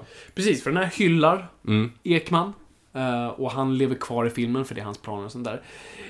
Not so much i resterande. Så här har vi då filmen efter det här. Är Jönssonligan S- Största kupp. största kupp med Stellan Skarsgård. 3 februari 1995. Det- Och, vänta, var den här regisserad? Nu har jag inte tänkt på Nej, det här är inte Mikael Ekman. Fan. Ekman slutade regissera efter Mallorca. Okej. Så det är Hans-Åke Gabrielsson som körde de här då, de här Mm. två. Eh, vilket vore lite kul då om det är full closure på att eh, Mikael Ekman hade regisserat eh, Skarsgård igen Precis, då. efter Strandhugg. Det hade varit fantastiskt. Men här har vi då eh, Skarsgård som någon random skurk som då bryter sig ut med då Peter Haber. Som är med i den här filmen, vi tänker inte använda honom. Ehm, ja, för Peter Haber kommer inte ut ur finkan utan bara Ja, de råkar få ut hans polare Melvin istället. Ja, precis. Eller hans cellkamrat. Av någon konstig anledning så tar de bara in honom. Ja, eh, nej men han har ju planen på, Harry. typ skriven på sin rygg. Det är ju Prison Break. Det är verkligen Prison Break. De har skrivit planen på hans rygg. Mm. Så då kan de använda sig av den och ursäkta sig med att han inte är särskilt smart. Det enda han är bra på är att sno saker. Han är liksom pickpocket. Ja, han är precis Fiction. som Cameron Diaz i Gangs of New York. Ja, exakt så. Eh, och nej, den är inte bra alls den här tycker jag. Nej, men framförallt så är alltså, Stellan Skarsgårds karaktär är så jäkla osympatisk. Alltså Stickan är ju ganska Stickan. Nu är det. Stickan är ju ganska osympatisk också. Men alltså, Melvin är ju, det är ju en, alltså, en psykopat, en o... Alltså, nej, det funkar Nej, men han liksom uppmanar inte. ju Harry Vanligt att skjuta poliser. Ja, ja men precis. Bara där igen. Utanför det vanliga. Nej, och och de har satt löständer på honom och konstig sliskig frisyr. Eh, hans, bara, hans uppsyn är väldigt konstig och... Han är mer bara störig än Ja, rolig och, dessutom. och han, hans karaktär etableras aldrig mer än att han är bra på att sno saker. Det är det enda vi lär oss av honom. Så han har inte den här kurvan som Haber har. Eh, vi etablerar honom inte, vi gör honom inte en resa, vi gör ingenting spännande med honom. Det finns ju ingen heller ingen riktig anledning varför de tar honom mer än den där skriver. För de säger det så här, ja men... För de har, Haber har ju, har ju en plan. Alltså de ska skriva till verket om typ två dagar. Så att de ska frita Haber. Och han råkar få med sig Melvin och så blir Haber kvar. Och då måste de utföra den här planen inom två dagar ändå. Och då använder de sig bara av honom ändå. Ja. Så här, ja men då gör vi det. Vi hinner inte bryta ut Haber utan vi, gör, vi gör, använder honom. Och det är liksom grejen. Så att efter typ fyra minuter in i filmen, då är vi redan på en... Ja. Då är vi redan på en heist med en person som inte ens vet vem det är och Nej, vad den vill och vad det är för någonting. Ja. Nej, den är jätterolig. Det enda bra den här gör, det är att den inkluderar Doris mer i deras Ja, planer. det är bra. Men Doris är ju grym i den här. Ja. Hon var ju för övrigt eh, Guldbaggenominerad i den här. Ja, vilket jag förstår, för att hon, hon får göra mer. Hon är faktiskt del av planerna. Eh, så det är ju alltid något. Förra filmen etablerade ju också Bucky. Robin. Eh, Spider-Gwen. Nej, men lilla sidekicken. Child sidekick. Du menar polisen, eller? Nej, eh, Doris son. Ja, ja, ja, barnet. Just det, Mm. hennes son som har varit konstigt nog bara borta i tio år. Jo, men, och- Bott hos mormor. Jo, och samtidigt bara, hon har bott hos min mamma. Man bara, men vänta lite här. Varför? Du har ju varit på Mallorca.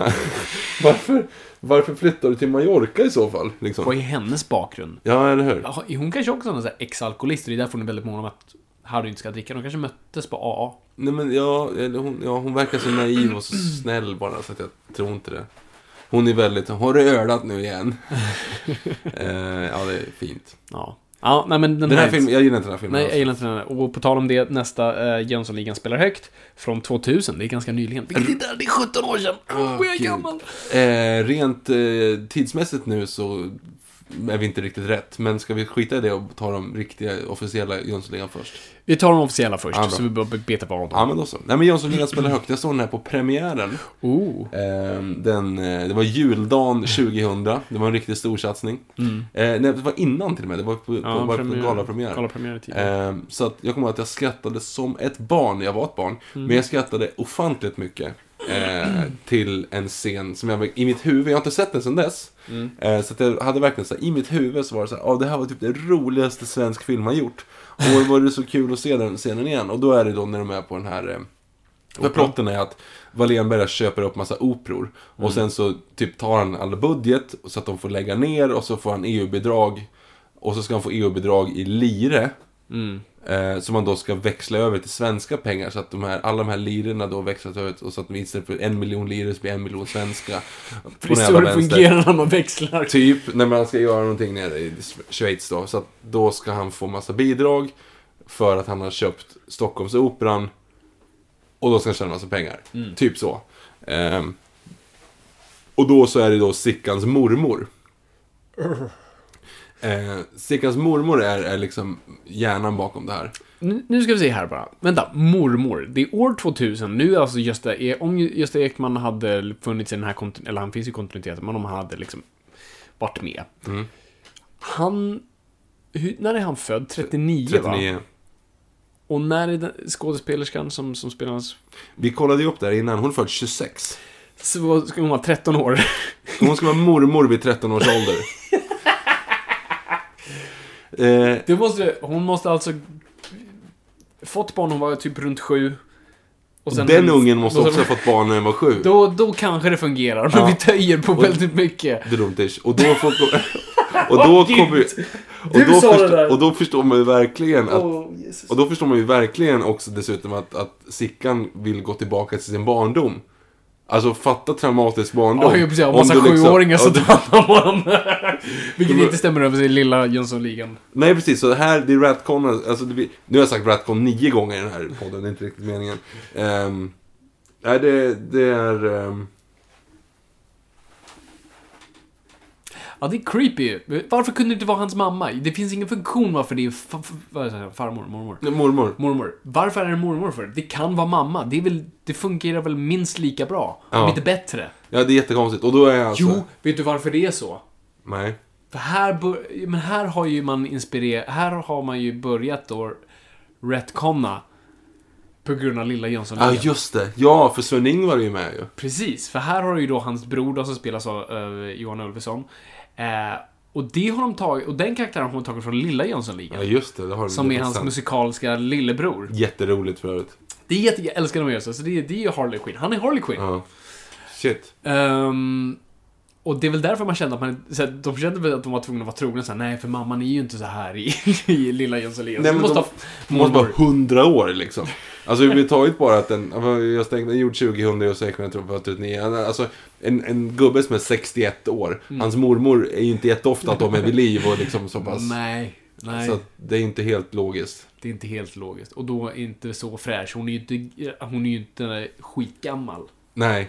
Nej, nej, nej, hon är ju inte alls. Men det som är jävla, det jag tänkte säga, men som typ den den roligaste roligaste scenen. scenen någonsin varit med om. Det är ju på den här när, eh, Operan. när de är på operan. Och då har de lagt upp en, en, eh, en mikrofon uppe på, opera, uppe på operagolvet. Där Dan Ekborg är. Där igen. Dan Ekborg är Icke igen som i polis. en ny karaktär för tredje gången. Eh, för då ska Johan Ulveson lyssna på den och ska dirigera Vanheden. Samtidigt som man hör när musiken ska sätta igång, alltså spelar högt. Mm. Då ska han säga åt Vanheden att borra i golvet för att bryta sig in i ett valv. Och när han borrar där så kan han ju bara göra det när de sjunger mycket, för annars Mm. hörs det. Så han ska lyssna där uppe, han ska lyssna på vad som händer där uppe för att kunna dirigera då Vanheden när han ska börja borra.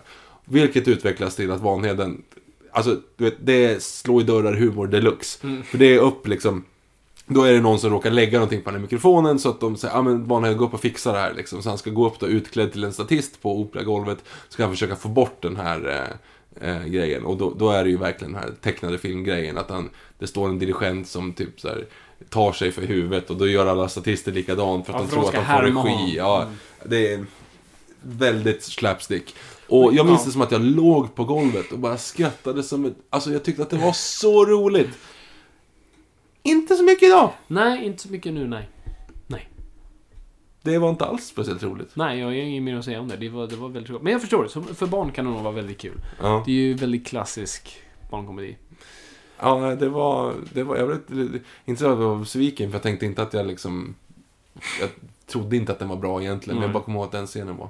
Nej, så den sög. Det var inte... Alla är för gamla, ingenting fungerar. Nej, gud. Nej, och, och, och Vanheden är inte alls densamma längre. Nej, nej, Brunberg är lite tröttare på något vänster. Det känns inte som att han... Han är inte den här rösten. Det är... Ja men lite grann, första scenen så är det lite mer så här liksom... eh, Ja, det är lysande. Ja, ja men typ. Det är, det är ungefär som att de hittade, de har åkt upp längs hela floden där och så hittar de generalen uppe i skogen. Men det visar sig att han hade gått upp några kilo. A slim little snail walking against the razor blade. Ate a bug. And a bug. A fly. Ja. Nej men det- den, den är sådär. Den är så, så ja. Ja, vi lämnar dem. Men den är inte så mycket Det är nu ingen heller. Det är inte Men- ens DNA där. Ljuset i tunneln. Måste jag ju säga. Det troligen den bästa, alltså det var, det var himmel för mig. När jag var i, i rätt ålder. Den 29 november 1996. Lilla Jönssonligan i Cornflakescupen. Ja. Som jag också minns som, det var en film, jag skulle eventuellt provfilma för den, men jag drog mig ut i sista sekund. Det här var ju under mina skådespelardagar. Nej, det måste vara tidigare. Vadå? Du tänker fel nu. Du menar, du måste tänka på rebooten. Vilket år är det här sa du? 96. Det är för tidigt. Mm, kan vara för De tidigt. kanske provfilmade 95 då. Ja, det är sant. Det är väldigt tidigt. Jag tror att du, jag tror att du provfilmade så fall för Lilla Jönssonligan på kollo. Det vill säga den som kom ut 2014. Nej, för då är jag för gammal. Det var någon i alla fall som det var open casting call. För, men det kan ju, jag kan kanske bara ha trott att det var att jag skulle spela Sickan. Men det var bara så här, ja, vi behöver klasskompisar inför tredje filmen. Ja. kan ha varit något sånt. För jag vet att jag kommer ihåg att jag, jag blev erbjuden att provfilma. men jag vet att det var casting call på, på Lilla Jönssonligan på kollo. Jo, men det var i men jag vår var in, ålder. Men jag var inte 14 då. Det Nej, jag- nej, men den kom ut den 23 januari 2014 så du måste ha filmat, eller kanske provfilmningen 2012. Ah, ja, nej, men det var inte då. Okej. Nej, då För så. jag, jag är ju hundra, för jag minns det här så väl. Men jag tror att det var, var det inte Sune du provfilmade för? Nej, Och jag sa till Jo. Det, jo, det vet jag att du gjorde. För det var ju då du svarade på frågan, vilken är din högsta dröm? Ja, det är att vara med i den här filmen. Det är ju... det, det är för, Håk- ja, det är för Håkan Bråkan. Men då var ju för Sune-filmen. gammal. Nej, det kom ju 2000. Jaha. Det är Håkan Bråkan. För det vet jag att det är, för den kom ju ut och den... den Kul att du kommer ihåg det här och inte jag. ja, äh, Ja, skitsamma. ja, Uh, skådespelare, bla bla. Vad får man- Ja, just det. Så de här filmerna ha, hade all potential att vara piss. Ja, I alla fall den här hade potential att vara piss. Det är Djungelboken Junior, det är Star Wars Episod 1 och alla är vänner som små. Men det är skitbra. ja, det är helt fantastiskt. Och det är sån, alltså det är så välgjort. De byggde De- upp de är en hel med- 50-talsstad. Det är helt fantastiskt. Ja, och alltså rent regimässigt, manusmässigt, alltså bara hur de har... Alltså, fotografin är tusen gånger bättre än alla filmer tidigare tillsammans. Det här är liksom proffsiga personer som har gjort. Man klipper till den andra personen när den pratar. Ja, men du, du kör en over, over, over shoulder shot på grejer. Det har de ju inte brytt sig om tidigare. Nej, Liksom. nej, precis. Nej, jag tycker den här är skitbra. Och den är så här, man, man kan relatera till det för det är filmisar. Ja. De bygger upp hela världen så ofantligt bra. Jo, men det fanns alla barnkomponenter. Man kunde, alltså det fanns den här, så här, man ville vara busig, eh, men det var inget grovt och det fanns så här lådbilsrace och du kunde alltså det fanns alla de här grejerna, du kunde leka det, det var saft. Alla bitar och, skolan och den hierarkin. Och alltihop. Jag tycker det är så mycket grejer som fungerar i den. Ja, verkligen. Den mest chockerande grejen för mig, Överslafen. överslafen. Okej, ja, jag tänkte Eller vänta, vad- vänta vad är Nej, det är för överslafen? köp. Jag kommer ihåg överslafen. Nej men det är ju Vanhedens pappa. Jaha, Jerry Williams. Den gamla kommunisten. Som jag var så chockad. Jag hatar honom av flera anledningar. Bland annat för att han förstörde min barndom genom när jag framförde hans låt på Mirror Kit. Just det, Arky Och jag dolde min, mitt ansikte för min far och fick skit för det. Eh, och, Ly- det är att lyssna på musikalpodden för att veta mer. Precis. Eh, och sen andra anledningar. Men, och, och så såg man honom här. Och det är också då så här, när man får Jerry Williams ska spela. Ja ah, men kom igen, det är som att sätta, du vet, vi- så här, Doggy Doggy Lito. Doggy Doggy Lito för att han är känd. Eh, Sean Banan är en egen film, allt sånt där. Eller som de gör i Cornflakescupen, lägger in ICA... Eller vad säger jag? I, eh, på kollo lägger just in. ICA-gänget. Precis. På en ICA-affär. Smart. Men här hade de i alla fall Jerry Williams och man tänker bara, åh herregud, vad kommer hända nu? Och så är han skitbra. han är grym. Han gör en jättebra, jag vet inte om det är en imitation av bara, av Ulf Brunnberg, eller om det bara är, han liksom kör det tugget som han säkert har pratat själv, för det är den här 50-talsgrejen. Och han leasar bilar. Jaha. Eh, Man leasar kärran istället för att tjacka. Han är senast från staterna. Har du tänkt på att jag har sno- snott det där skämtet i, i, eh, när vi gick på Sibylleteatern? jag, jag kan nog inte komma ihåg det. Eh, så gjorde vi den här pjäsen Tre mostrar. Ja. Du och jag och Molgan spelade varsin moster. Ja, det, du var ju inte så nöjd med den pjäsen, för det var ju, det, det roliga skulle vara att vi var i drag.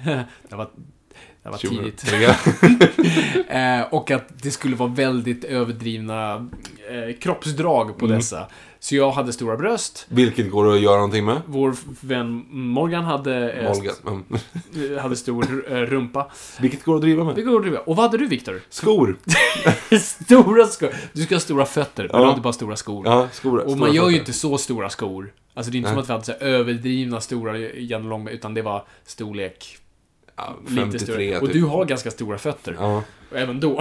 Det, är väldigt, det var väldigt svårt att göra liksom den här Alltså man hörde när, när ni kom ut på scen så man alla bara brast ihop av ho, ho, Stora brösten och så kommer Molgan in där och slår omkull någon med sin rumpa.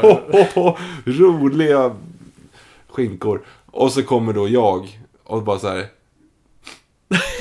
Stora fötter. Och du försökte, och jag förstår dig, alltså, för du försökte så himla hårt att spela Ja. med de här fötterna. Bara ställa dem på bordet, bara göra allt du kunde med Ja. dem. Ingen reaktion. Stampade hårt Ja, som fan. Jag försökte göra Godzilla-imitationer för att det skulle låta när jag kom gående. Och bara släng, men det funkar inte. Nej. Alltså vad kunde man ha haft egentligen? Vad, vad, vilket karaktär, vad var liksom den tredje? Men, frågan, men, frågan, men du var ju tvungen att ha Du var ju tvungen att ha fötter. För att det skulle, hade ju spunnit så mycket. Ja, Storyn det. var ju att det kom ju en, en flicka till, oj vilket sidospår det här är förut. Det här handlar om en pjäs vi gjorde i tre, eller i 2003 på Sibylleteatern. Yes. Det finns något DV-band någonstans Ja, där någon gud. glad förälder, eller Ja. icke så glad förälder, har filmat det för att bara kunna distansera sig från sig och sina barn. Eh, nej men storyn var i alla fall att det var en, en flicka som åker till slottet. Eh, och sen så är det en massa avundsjuka, typ tjänarinnor som säger, ja, eh, hon säger att hon har spunnit ett guld, en, ett 20 meter tyg på en natt, typ. Och då sitter hon, och så blir hon tvingad att göra det för kungen, och då sitter hon och gör det. Och så kommer det då en, en person och säger typ så här, ja men sitter du här och spinner, jag kan spinna, och så spinner den. Och då visar sig att hon har jättestora bröst. För att hon har suttit och gnidit. Alltså det var, det var ganska, min var den som var logisk egentligen. för, jag hade ju stora, för jag hade ju stora fötter för att jag hade suttit och trampat på den här spinnrocken. Så att mina fötter hade blivit jättestora. Because science! ja, men, jo men det är lite mer science. Fan, vad var din? Ja, min förstår jag inte alls. Jag förstår ändå Morgans för han hade suttit mycket. Ja. Och då blir den stor av någon anledning. Jag vet inte varför. Jag, vet, jag hade bara typ hukat mig över bordet. Ja men det var en jättekonstig lösning liksom. Alltså, och så min, jag tyckte ändå min makes sense. min var fan Du skulle bara science. sagt det, bara avbrutit hela och folk bara Hörni! This makes more sense! Nej, jag, jag gjorde, jag, jag typ tok spelade över i en och en halv timme bara för att få den här. Men vad jag tänkte säga, jo innan, för kommer du ihåg vad som händer innan de kommer till eh, slottet? Nu på... I samma pjäs. Okej, pjäsen. Ja, hon, hon går ju ut, hon lämnar ju hemma, alltså hon lämnar ju sin familj och hennes pappa och mamma sitter och gråter. För då kommer ju Molgan upp och slänger upp något dött djur på bordet och säger ät den här. Och då säger hon nej men nu ska jag gå ut till staden och söka lyckan och alla gråter så går hon ut och så händer saker på vägen. Och en av de grejerna är att jag kommer som telefonförsäljare. Jag kommer ju bara i, liksom som en sån här, ja titta här, jag är en, eh, en, en ny. Och då säger jag, jag drar ju Jerry Williams tugg från Lille Jönssonligan då. På staterna. Ja, ja. Direkt importerad från staterna, förstår du? Du behöver inte ens köpa den, du kan leasa den vet du. Leasa den. Jag kör den rakt av. Och det var ingen som sa någonting, så ja, ja, fuck it. Det är liksom, för att den här, den improviserade vi ihop ju innan. Och Ja, sen det var en så- improviserad pjäs, yes. Och sen så blev den ju liksom intagen. Eh, så att där var en lång utläggning på att jag härmade, jag, jag honorerade Jerry Williams i den pjäsen. Ja, fy fan. Eh, Han, gjorde en, han har gjort en fantastisk tolkning av eh, eh, En vintersaga. Okej. Hur som helst, jag ger honom att han är väldigt bra i Lilla Jönssonligan. Ja. Det smärtar, men han, han, han är och det är väldigt kul att de sätter subtitles på det. Mm. Vilket bara är kul för de vuxna. Eh, Eftersom jag inte, inte kunde läsa så fort när jag var sex år. Nej, så. nej, precis. Men det är en jätterolig serie. Och han är jättebra. Alltså, han är verkligen i the moment. Man köper det 100%. Jerry Williams försvinner. Fan, ja. Mm. Man får den. Det var bra. Men den är jättekul. Jag tycker den är jättebra. Eh, och den har många roliga, så här, här, roliga barnscener. Och alltså, själva dynamiken mellan alla fungerar bra. Uh, sen är det creepy att de inte ändrar karaktärsdrag på så här, 40 år. Ja, och sen att, men alltså det är bra skåde, barnskådespelare. är Eller de är helt okej. I tvåan är de mycket bättre. Då gör de ju liksom, Då de- då step up their verkligen- game. Ja. Du la ju upp på Twitter din barndom i ett nötskal. ja, den är så fantastisk. Just den scenen när han kommer eh, gående, Sickan, första dagen i, i, eh, i skolan. Och, och så går han förbi Juniors bord. Och Junior, som går i samma klass såklart, vilket också är väldigt kul. Hela den här Wall Entuna är också väldigt roligt. Eh, och när, så fäller Junior honom, så att han ramlar omkull och tappar sina böcker. Och så tittar han upp, och då säger Junior till dem så här. Djurgården eller, eller Djurgården eller Hammarby? Och han då säger Djurgården. Så här. Bäst att du håller undan på rasten. Hammarby menar jag. Och då kommer den stora feta snubben och, som är jättestark och farlig som säger Du skulle sagt AIK. Eh, det är min barndom i ett nötskal. Det är jättebra scen. Det är jättebra. Och sen, det som spelar då Wallén, Wall- Wallenberg senior är ju Loa Falkman. Loa Falkman, vilket är en av de bästa castingarna någonsin, skulle Ja, jag säga. han Det är är riktigt jättebra bra. casting. Riktigt bra. Och, och tar det 100% seriöst. Mm. Och det är jättekul. Det är, det är så man ska göra komedi. Ja. Alltså det är ju att göra det straight faced, för då blir det roligast. Om man inte heter Peter Haber. Ja, precis. Men han är pest. Ja, precis. Nej, det är väl, jag gillar den jättemycket. Och sen, eh, jag, alltså då när, när den kom ut så var ju året efter bara, den kom ju ett år efter, tvåan då, Jönssonligan på styva linan. Eh, De med Robert Gustafsson, Johan Rabaeus och Sura Skog. Eh, när det kom en cirkus till stan. Och eh, cirkuskonstnärerna är då konsttjuvar också. Eh, den tycker jag typ då var den bästa filmen någonsin har sett. Men det är lite så ensamma hemma över den. Det är lite Ja, göra illa ja, sig precis. och... Och Robert Gustafsson är väldigt Fälla mycket sådana göra illa sig. Ja, han var ju bra på sånt. Men han, alltså, jag tycker den, den, jag såg den igår igen, jag tycker att den håller. Alltså, Den är inte lika bra som Cornflakescupen, för Cornflakescupen är en, tajtare film. Men den är ju den är väldigt rolig. Och så går de tillbaka till de här tropesen. Det vill säga att Ulla Skog lär ju Sickan hur man öppnar en Franz Jäger. Han sitter ju och kollar hur hon gör och det blir Ja, liksom det. den. Det är en kul grej. Eh, du har eh, musiken är grym. Alltså de, de lägger in dels det Jönssonligan-temat. Ja. Eller Jönssonligan-temat. Men sen har du ju liksom egenkomponerade grejer. Till exempel när Harry går och lägger ut de här stiften. Mm. Eh, så är det liksom en, en egen typ av melodiös Ja, slinga. kul. Så de har teman för Ja, de har karaktären. tema för karaktärer, vilket är liksom... skippat. Eh, där är det också en ga- ganska intressant grej, för vi, vi kollade ju på eh, vad som har hänt med dem, med de där. Du vet, man, ibland så Ja, hamnar man ju i sån här träsk att man kollar vad som händer med, med barnskådespelare liksom. Mhm. Ehm, Doris, hon som spelar Doris, Jonna Solmer. Mm. Eh, som av en händelse bara. Alltså man bara skulle kolla och säga, har han varit med i något mer? Man kollar IMDB liksom. Mm. Och ingen av de andra har ju varit med i någonting egentligen. Nej. Ehm, men hon, bara när vi googlade, kollade henne på IMDB så var det som så här, Mello efter 10 för typ för två veckor sedan.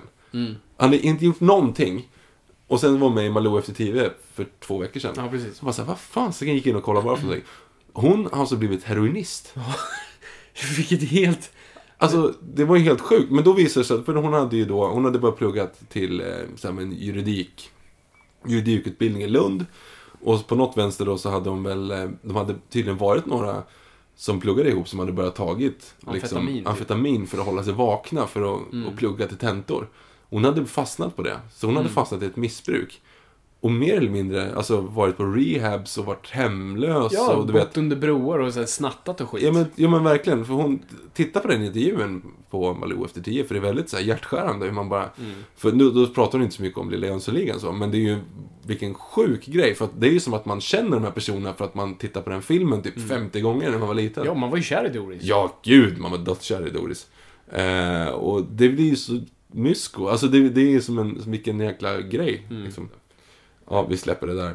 Eh, bara en kul grej. Johan Rabaeus. Ja. Han, vad har han för dialekt i den filmen? I vilken film? I den här. Ja, det vet jag inte. Han har alla dialekter. Alltså han gör, all, han gör allt. Han bränner mellan värmländska, hälsingemål, dalmål. Alltså han, han, han är helt all over the place. Och där kommer också en massa så saker jag säger som jag säger i dagligt tal. Framförallt när jag var yngre.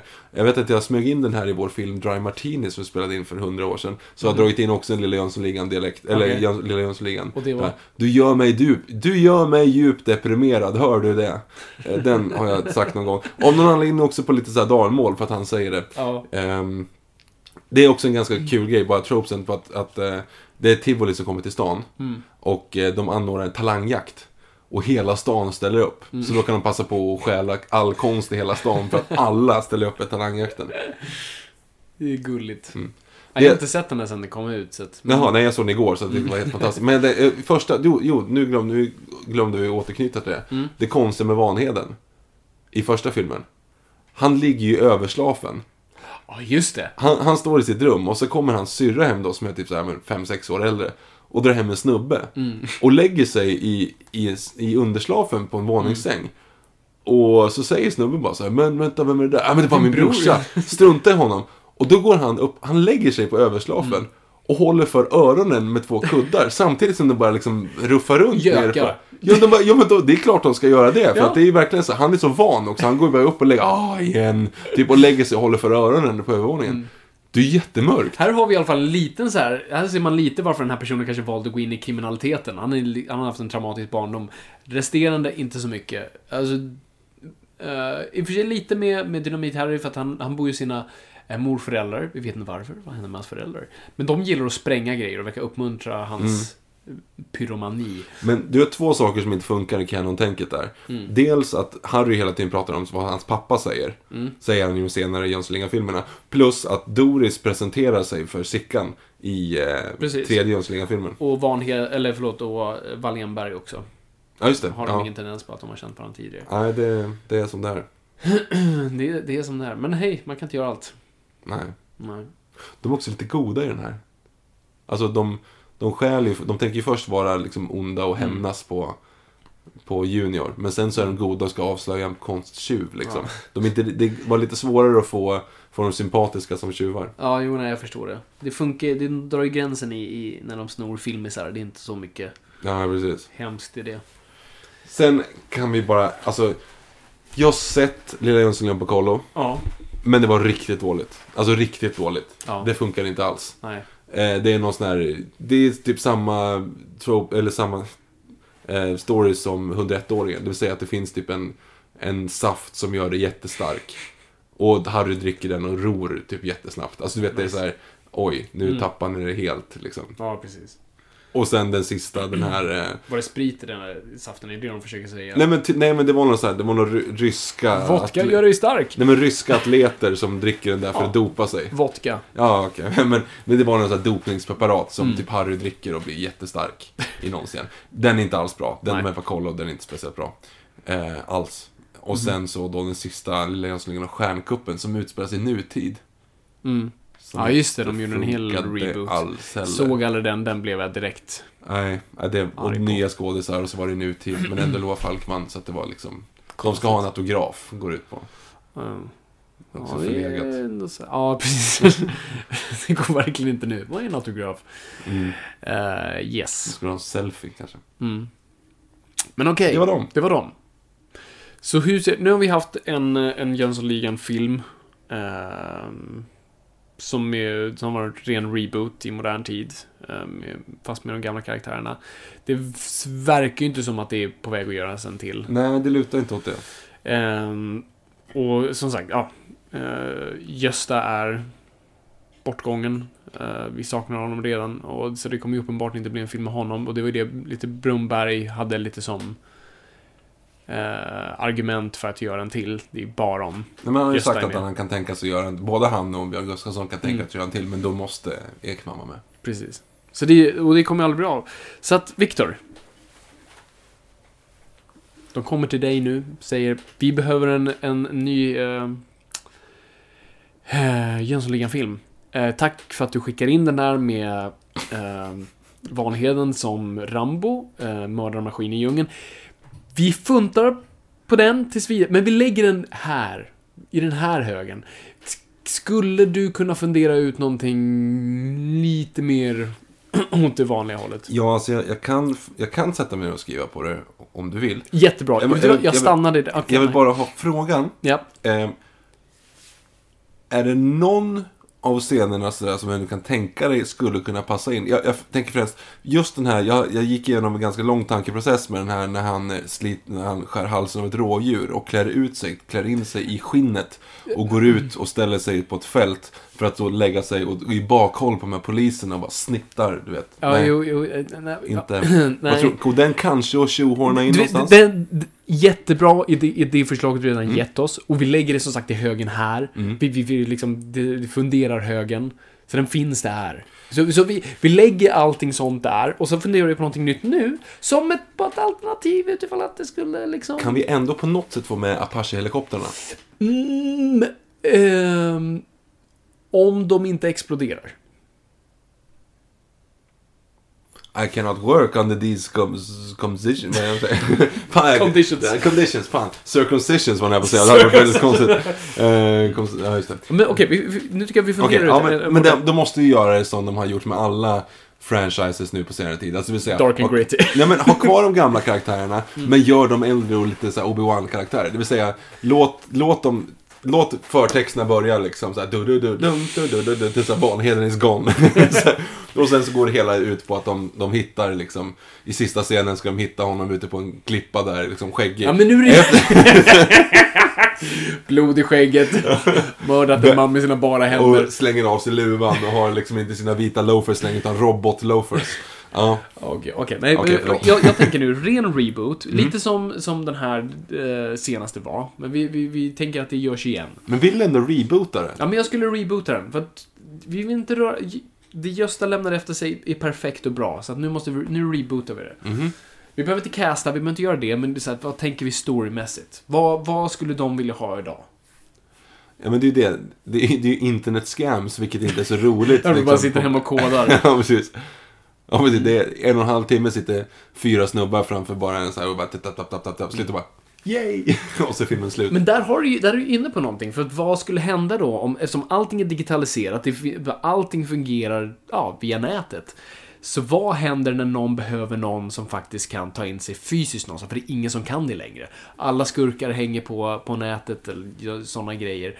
Eh, eller bara gör vanliga inbrott. Men nu behöver man någon som, som kan öppna ett Franz Jäger-skåp. Men då snackar vi ju att, då är det ju typ svarta diamanten igen. Att det vill säga att du måste stjäla typ kronjuvelerna eller något liknande. För det är där pengarna finns. Ja, men det finns, så om jag har till exempel den här, ja, det finns då eh, Vanheden, eh, kan inte fungera, trots att han är ung, eller hyfsat ung, eh, han kan inte, han har inte riktigt haka på den moderna världen. Eh, men han hör om att det finns då eh, en, en individ eh, som kallar sig för eh, Wallenberg. Mhm. Som behöver någon som kan ta sig in i ett skåp någonstans. De behöver någon. Vanligheten vet en person, men han har varit på psyket i fem år. Och de umgicks som unga, men eh, han vet inte riktigt hur han är nu. Mhm. Så han hjälper då ta ut den här personen som är Charles-Ingvar Jönsson från psykhemmet. Nu börjar med. Ja, ja, ja. ja. De kommer fram till... ehm, de sitter och spånar fram någonting. Och Charles Ingvar tänker i, i banor som, som Vanheden aldrig har gjort tidigare. Mhm. Eh, och eh, de kommer i alla fall fram till att de behöver en expertis. De behöver någon, någon som, en, som kan verkligen ta sig in med kraft. Precis. Eh, och frågan är då om man inte är dynamit-Harry utan hackar-Harry istället. Det vill säga att du måste liksom hacka dig in i säkerhetssystem nej, istället nej, för att nu- spränga det. Det här är inte bra. Ja, Nej. Vadå, du kan inte ha dynamit. Bomber är inte aktuellt nu Fabian. Nej, Vi det- kan inte skämta om bomber. det, det är sant. Nej, men vi behöver inte göra det heller på på ett sånt plan. Men det måste... Vilken jävla smä... Alltså, det vill man ju ha. Ja, men det kan du ju få ändå. Alltså just bomber är inte roligt. Du kan inte få en, en karaktär som leker med sprängmedel. Alltså det, det, är liksom, det går inte. Nej, nej, nej, okej, fine. Men han kan inte vara en hacker. Han kan vara en hackar-Harry. Hackar-Harry. Alltså istället, istället för att han är alkoholist, lägger honom som så här, eh, datanörd och, och eh, dricker mycket Jolt Cola. Alltså du vet, du kan göra en annan version av det. Alltså i- missanpassad för världen runt omkring, men via släktbanden med Vanheden så släpas han med. Kanske, kanske. Ja, vi låter det gå. Jag tycker, ja, det är inte, så- alltså hackar-Harry är lite Mm. roligt. Vem skulle vi ha som svensk skådis som måste spela en utländsk person? Ehm, helst ska de inte ens se ut som, som det heller. Nej, det skulle... Nej, nej. Nej, alltså du ska ju ha liksom någon som är... Ja men det är ju väl... Eh, det är väl typ... Dorsin skulle kunna spela engelsman. Ja, precis. Mm, det kan funka. Alltså där har du ju en, en, en kombo som inte är helt farfetched. Mm. Och så ska han självklart snacka svenska. Ja. Fast med dålig engelsk brytning. Mm. Ja, men precis. Vilka fler komponenter vill man ha med? Du måste ju ha att, de, att Wallenberg lurar dem. Mm. Ja, du måste ju ha en double cross. Ja. Så att de lyckas ju ta sig in i det här skåpet, ett Franz Jäger-skåp. Uh, blir, då, ja, blir lurade. Men Wall- Wallenberg är väl inte så aktuellt längre va? Vad ska det vara nu då? Bo... Eh, Bo N. Ger. Vonjär. Det hade ju fungerat bättre, men det, då vet ingen vad det är för någonting. Nej men han heter ju Bo i förnamn. Ja, just det. Bo. Så det blir ju en Ger. Ja, just det. En Ger. Mm. Finns det inga Wallenberg kvar längre? Dog de ut eller? Nej, de finns kvar men de är inte så, ro... de är inte så mycket media. De är inte så roliga, de konstigt är så sagt. men- roliga. Ja. Hur vet du det? Ja. Ja, du hade ju kunnat haft en... För ett tag, alltså, hade du gjort den på 90-talet hade jag kunnat haft eh, Herr Bäck. Sten Bäck. Eh, hade kunnat gjort något sånt där av. För att få en pamp. Nej men jag tror att du måste stjäla någonting fysiskt. Du kan inte stjäla pengar längre för det är, det är för icke-visuellt. Du måste ju ha någonting att du typ ska Måste smuggla ut. Ja men typ kronjuvelerna. Alltså typ den här gamla klassikern. Ja, jo. Ja. Vad fan kan man sno? Okej, det kanske inte är kul för folk att sitta och så... Skriv in på hashtag Noipod. Precis, vad ska storyn vara? Uh, vad kan vara den moderna Jönssonligan? Ja. Mm. Tror du det kommer några mer Jönssonligan-filmer? Ja, det kommer jag. De, kommer re- de måste ju reboota den på något sätt. Alltså, Perfekta stöten, jag vet inte om det gick så bra för den. Gjorde Jag det? vet, jag vet faktiskt inte Ja. heller. Eh, ingen aning. Men det kanske är någonting man kan göra för TV. Nu när TV är så Mm. hett. TV-serier. Ja, Jönssonligan som tv-serie funkar ju. Då måste det ju bli en komediserie. Ja, verkligen. Eh, ja, det är lite svårt alltså. Hur fan drar man ut det där i Mm. en säsong? Eller fler. Eller så gör du det bara total komedi. Nu har vi provat att göra det lite mörkt. Mm. Gör det bara som en liksom slå i dörrar, Det är kanske det vi behöver full nu. frys. Ja, Lite precis. liksom faktiskt full frontal comedy. Mm. För jag, jag tänkte verkligen på det nu när vi såg Jönssonligan. För bara, gud jag saknar det här. När man bara gjorde ren och skär slapstick. Mm. Lite buskis. Ja, men och sen så lägga in saker som inte, alltså, du är så o... Du är så osäker på din publik så att du är tvungen att förklara allt. Alla skämt måste förklaras. Ja, gud, ja. Hela tiden. Ungefär som när, när Harry kommer, han är på Mallorca utklädd till... de är Mycket drag. Mm. Väldigt mycket drag. Väldigt mycket drag. Eh, och då kommer den här vakten. Och så säger han Ja, Paljo lonta utasko lampi. Och då säger, då säger Vanhed, och han typ ser förvirrad ut och säger Vanhed så här, Vad sa du? Mycket snö och ingen ficklampa. På finska. Och det är så här, hade scenen slutat innan Vanheden frågade vad han sa. Då hade det varit roligare. Ja. För de som förstår, det är jätteroligt. men, men det funkar ju inte för att han liksom så här, Jaha, så att var det han sa? Okej. Ja, du har ju en procent av, om ens det, som kan förstå det skämtet. Jo, men då får man väl googla lite grann så man förstår. Google 1980. Nej, men du förstår precis. Alltså, det kan man göra på ett annat sätt idag. Det kan, det kan Ja, ja. vara roligare idag för att igenkänningshumor och saker som att haha, det förstår jag, blir fyra gånger roligare för Det jag folk som alltid förstår det. älskade med Simpsons, det var alltid så mycket deep cuts i deras grejer. Och så kunde det ta liksom ett decennium bara ah, jag fattar det nu! När man såg den där filmen de refererade till. Kommer du ihåg, kommer du ihåg avsnittet där Skinner egentligen inte är Skinner? Ja, han har bytt identitet. Ja. Ja. Det avsnittet tyckte jag var jättedåligt när jag såg det första gången. Jag tyckte att det var så här, det känns som värsta cop-outen. Alltså, det är tionde gången jag säger cop-out. Men du vet, alltså det är så här, det, det blir som att säga, ja men vadå, så att du, nu har ni slut på idéer. Så Skinner är inte Skinner, men ändå så är han Skinner och så har han tagit Skinners plats och såna grejer. Ja. Eh, det gick på tv för några dagar sedan. Mm. Och jag tok älskade den. Vad kul. Vet du varför? Nej. När man ser tillbaka, han har ju varit suttit i fängelse. Ja. I, eh, eller han var ju i eh, Vietnam. Vietnam. Och så sprängdes ju någon snubbe så att de trodde att han dog.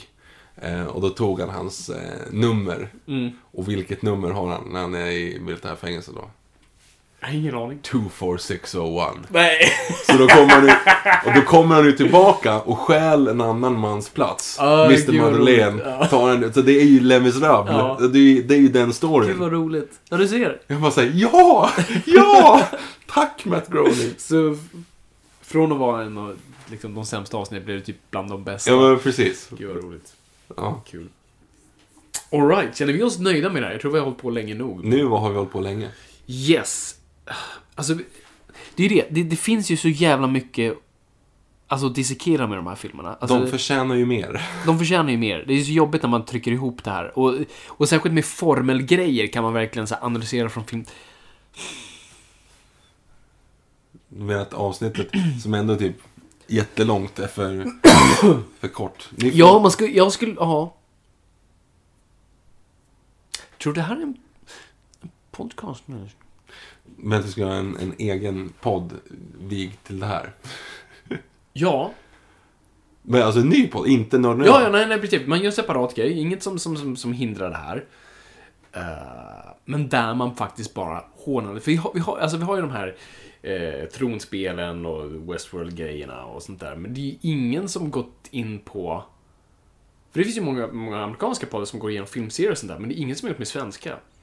Och Jönssonligan är som perfekt franchise att Men, ja, det är klart, det finns tropes, det, finns, det, det är samma saker att gå Ja. igenom och jämföra film Och väldigt film. roliga liksom, anekdoter man kan dra. Jönssonligan-podden. Jönssonligan-podden alltså. Och så har man en gäst varje avsnitt. Eller varje film. Man analyserar en film per avsnitt, kanske delar upp det i två. Ja. Och så tar man in en gäst.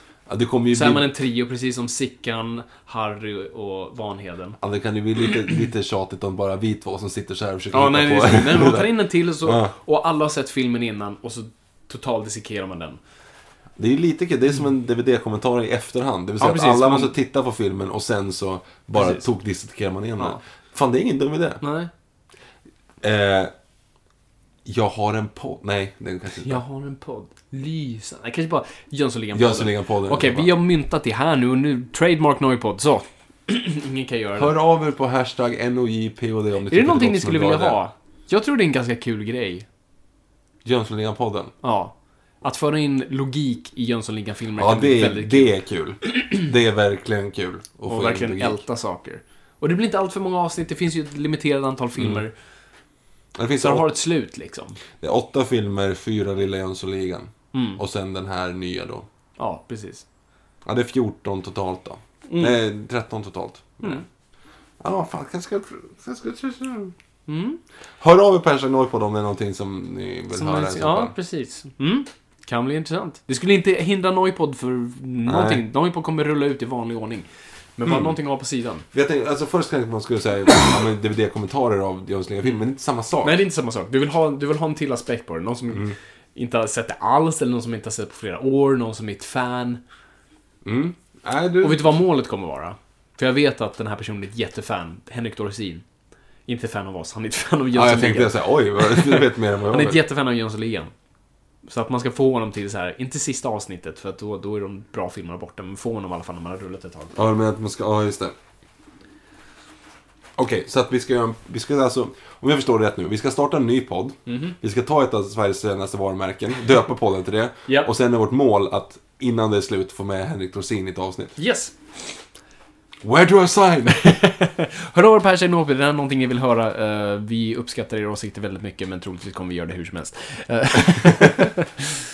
Och vilka Ja, gäster skulle ni vilja höra? Ja, det här är fan en Det är bra, det är bra. Mm. Okej, det- vi slutar på den noten. Det tycker jag låter bra. Det låter bra. Eh, ja, hör av er som vanligt på hashtag Noipod på Twitter. Eh, vi finns på Instagram på atnoipod. Eh, på Twitter heter vi atfabianlander, atengbergviktor. Eh, följ oss på Acast, bästa sättet att lyssna på den här podden. Rate oss på iTunes. Vi har Gör vad ni vill. Gör vad ni vill. Vi, för guds skull, gör vad ni vill. Ehm, ja, vi slutar där. Vi är tillbaka nästa vecka, då är det en Elseworlds. Jag vet inte riktigt vad det kommer handla om. Eh, Det får vi se. Och sen om två veckor, ja, då tror jag. Mhm. Ska jag säga om jag tror eller vet jag inte. Men säg, tror. Det är ingen som lyssnar så länge mina, ändå. nej, men en av mina eh, absolut favoritböcker, American Gods, kommer som tv-serie. Och det vore kul att snacka om gudar på film. Passion with Christ. Typ. Ja, inte riktigt personligt, men lite, eh, nu kommer jag dra ett dåligt exempel. Men Clash of the Titans. Eller Alltså, ännu sämre exempel, Immortals. Ja, precis. Ja, men sådana slags... Ja, men så. Fast, fast där kan man gå tillbaka lite, Jason och Argonauts-rullar och sådana där Alltså hur hur gudar har porträtterats. Eh, Gudar på film. Ja, Gudar men det, på film. det går. Okelidokeli. Så att... Eh, det ska vi... Det ska vi nog göra. Mm. Så att det börjar se lite sådana rullar. Kom med tips på saker ni, på några filmer ni kanske vill att vi pratar om. Vi måste prata om Hercules. Dum, dum, du, du, dum. När jorden än var ung. Dum, du, du, dum. Planeten jorden hade svårt. Det var diktater det. överallt Fan. som styrde grymt och hårt. Du, du, du, du. Det var en farlig plats. Och det var kaos, allting gick snett. Det var orkaner, jordskalv och vulkanutbrott i ett. Så sjöng ut brudar, du gjorde Zeus entré, sin blixtan slunga ut. Och någonting, någonting, någonting, titanerna gick upp till slut. Och sen såg han ensam till att det blev love på Olympus. Jag börjar köra... Du skulle säkert kunna sen gå också. över till Hercules solonumret och allting. Ja, Jag har ofta drömt... Okej, nej. Vi tar det en annan gång. vi, tar, vi tar det nästa avsnitt. eh, yes, så det kommer vi snacka om. Eh, men tills dess får ni ha det så himla bra. Vi älskar er alla. Eh, och Ta hand om varandra. ta hand om varandra. Vi bommar igen det här. Tack så jättemycket för att ni har lyssnat. Det är kul att vara lyssnare. Kom ihåg gott folk, ingenting är för nördigt.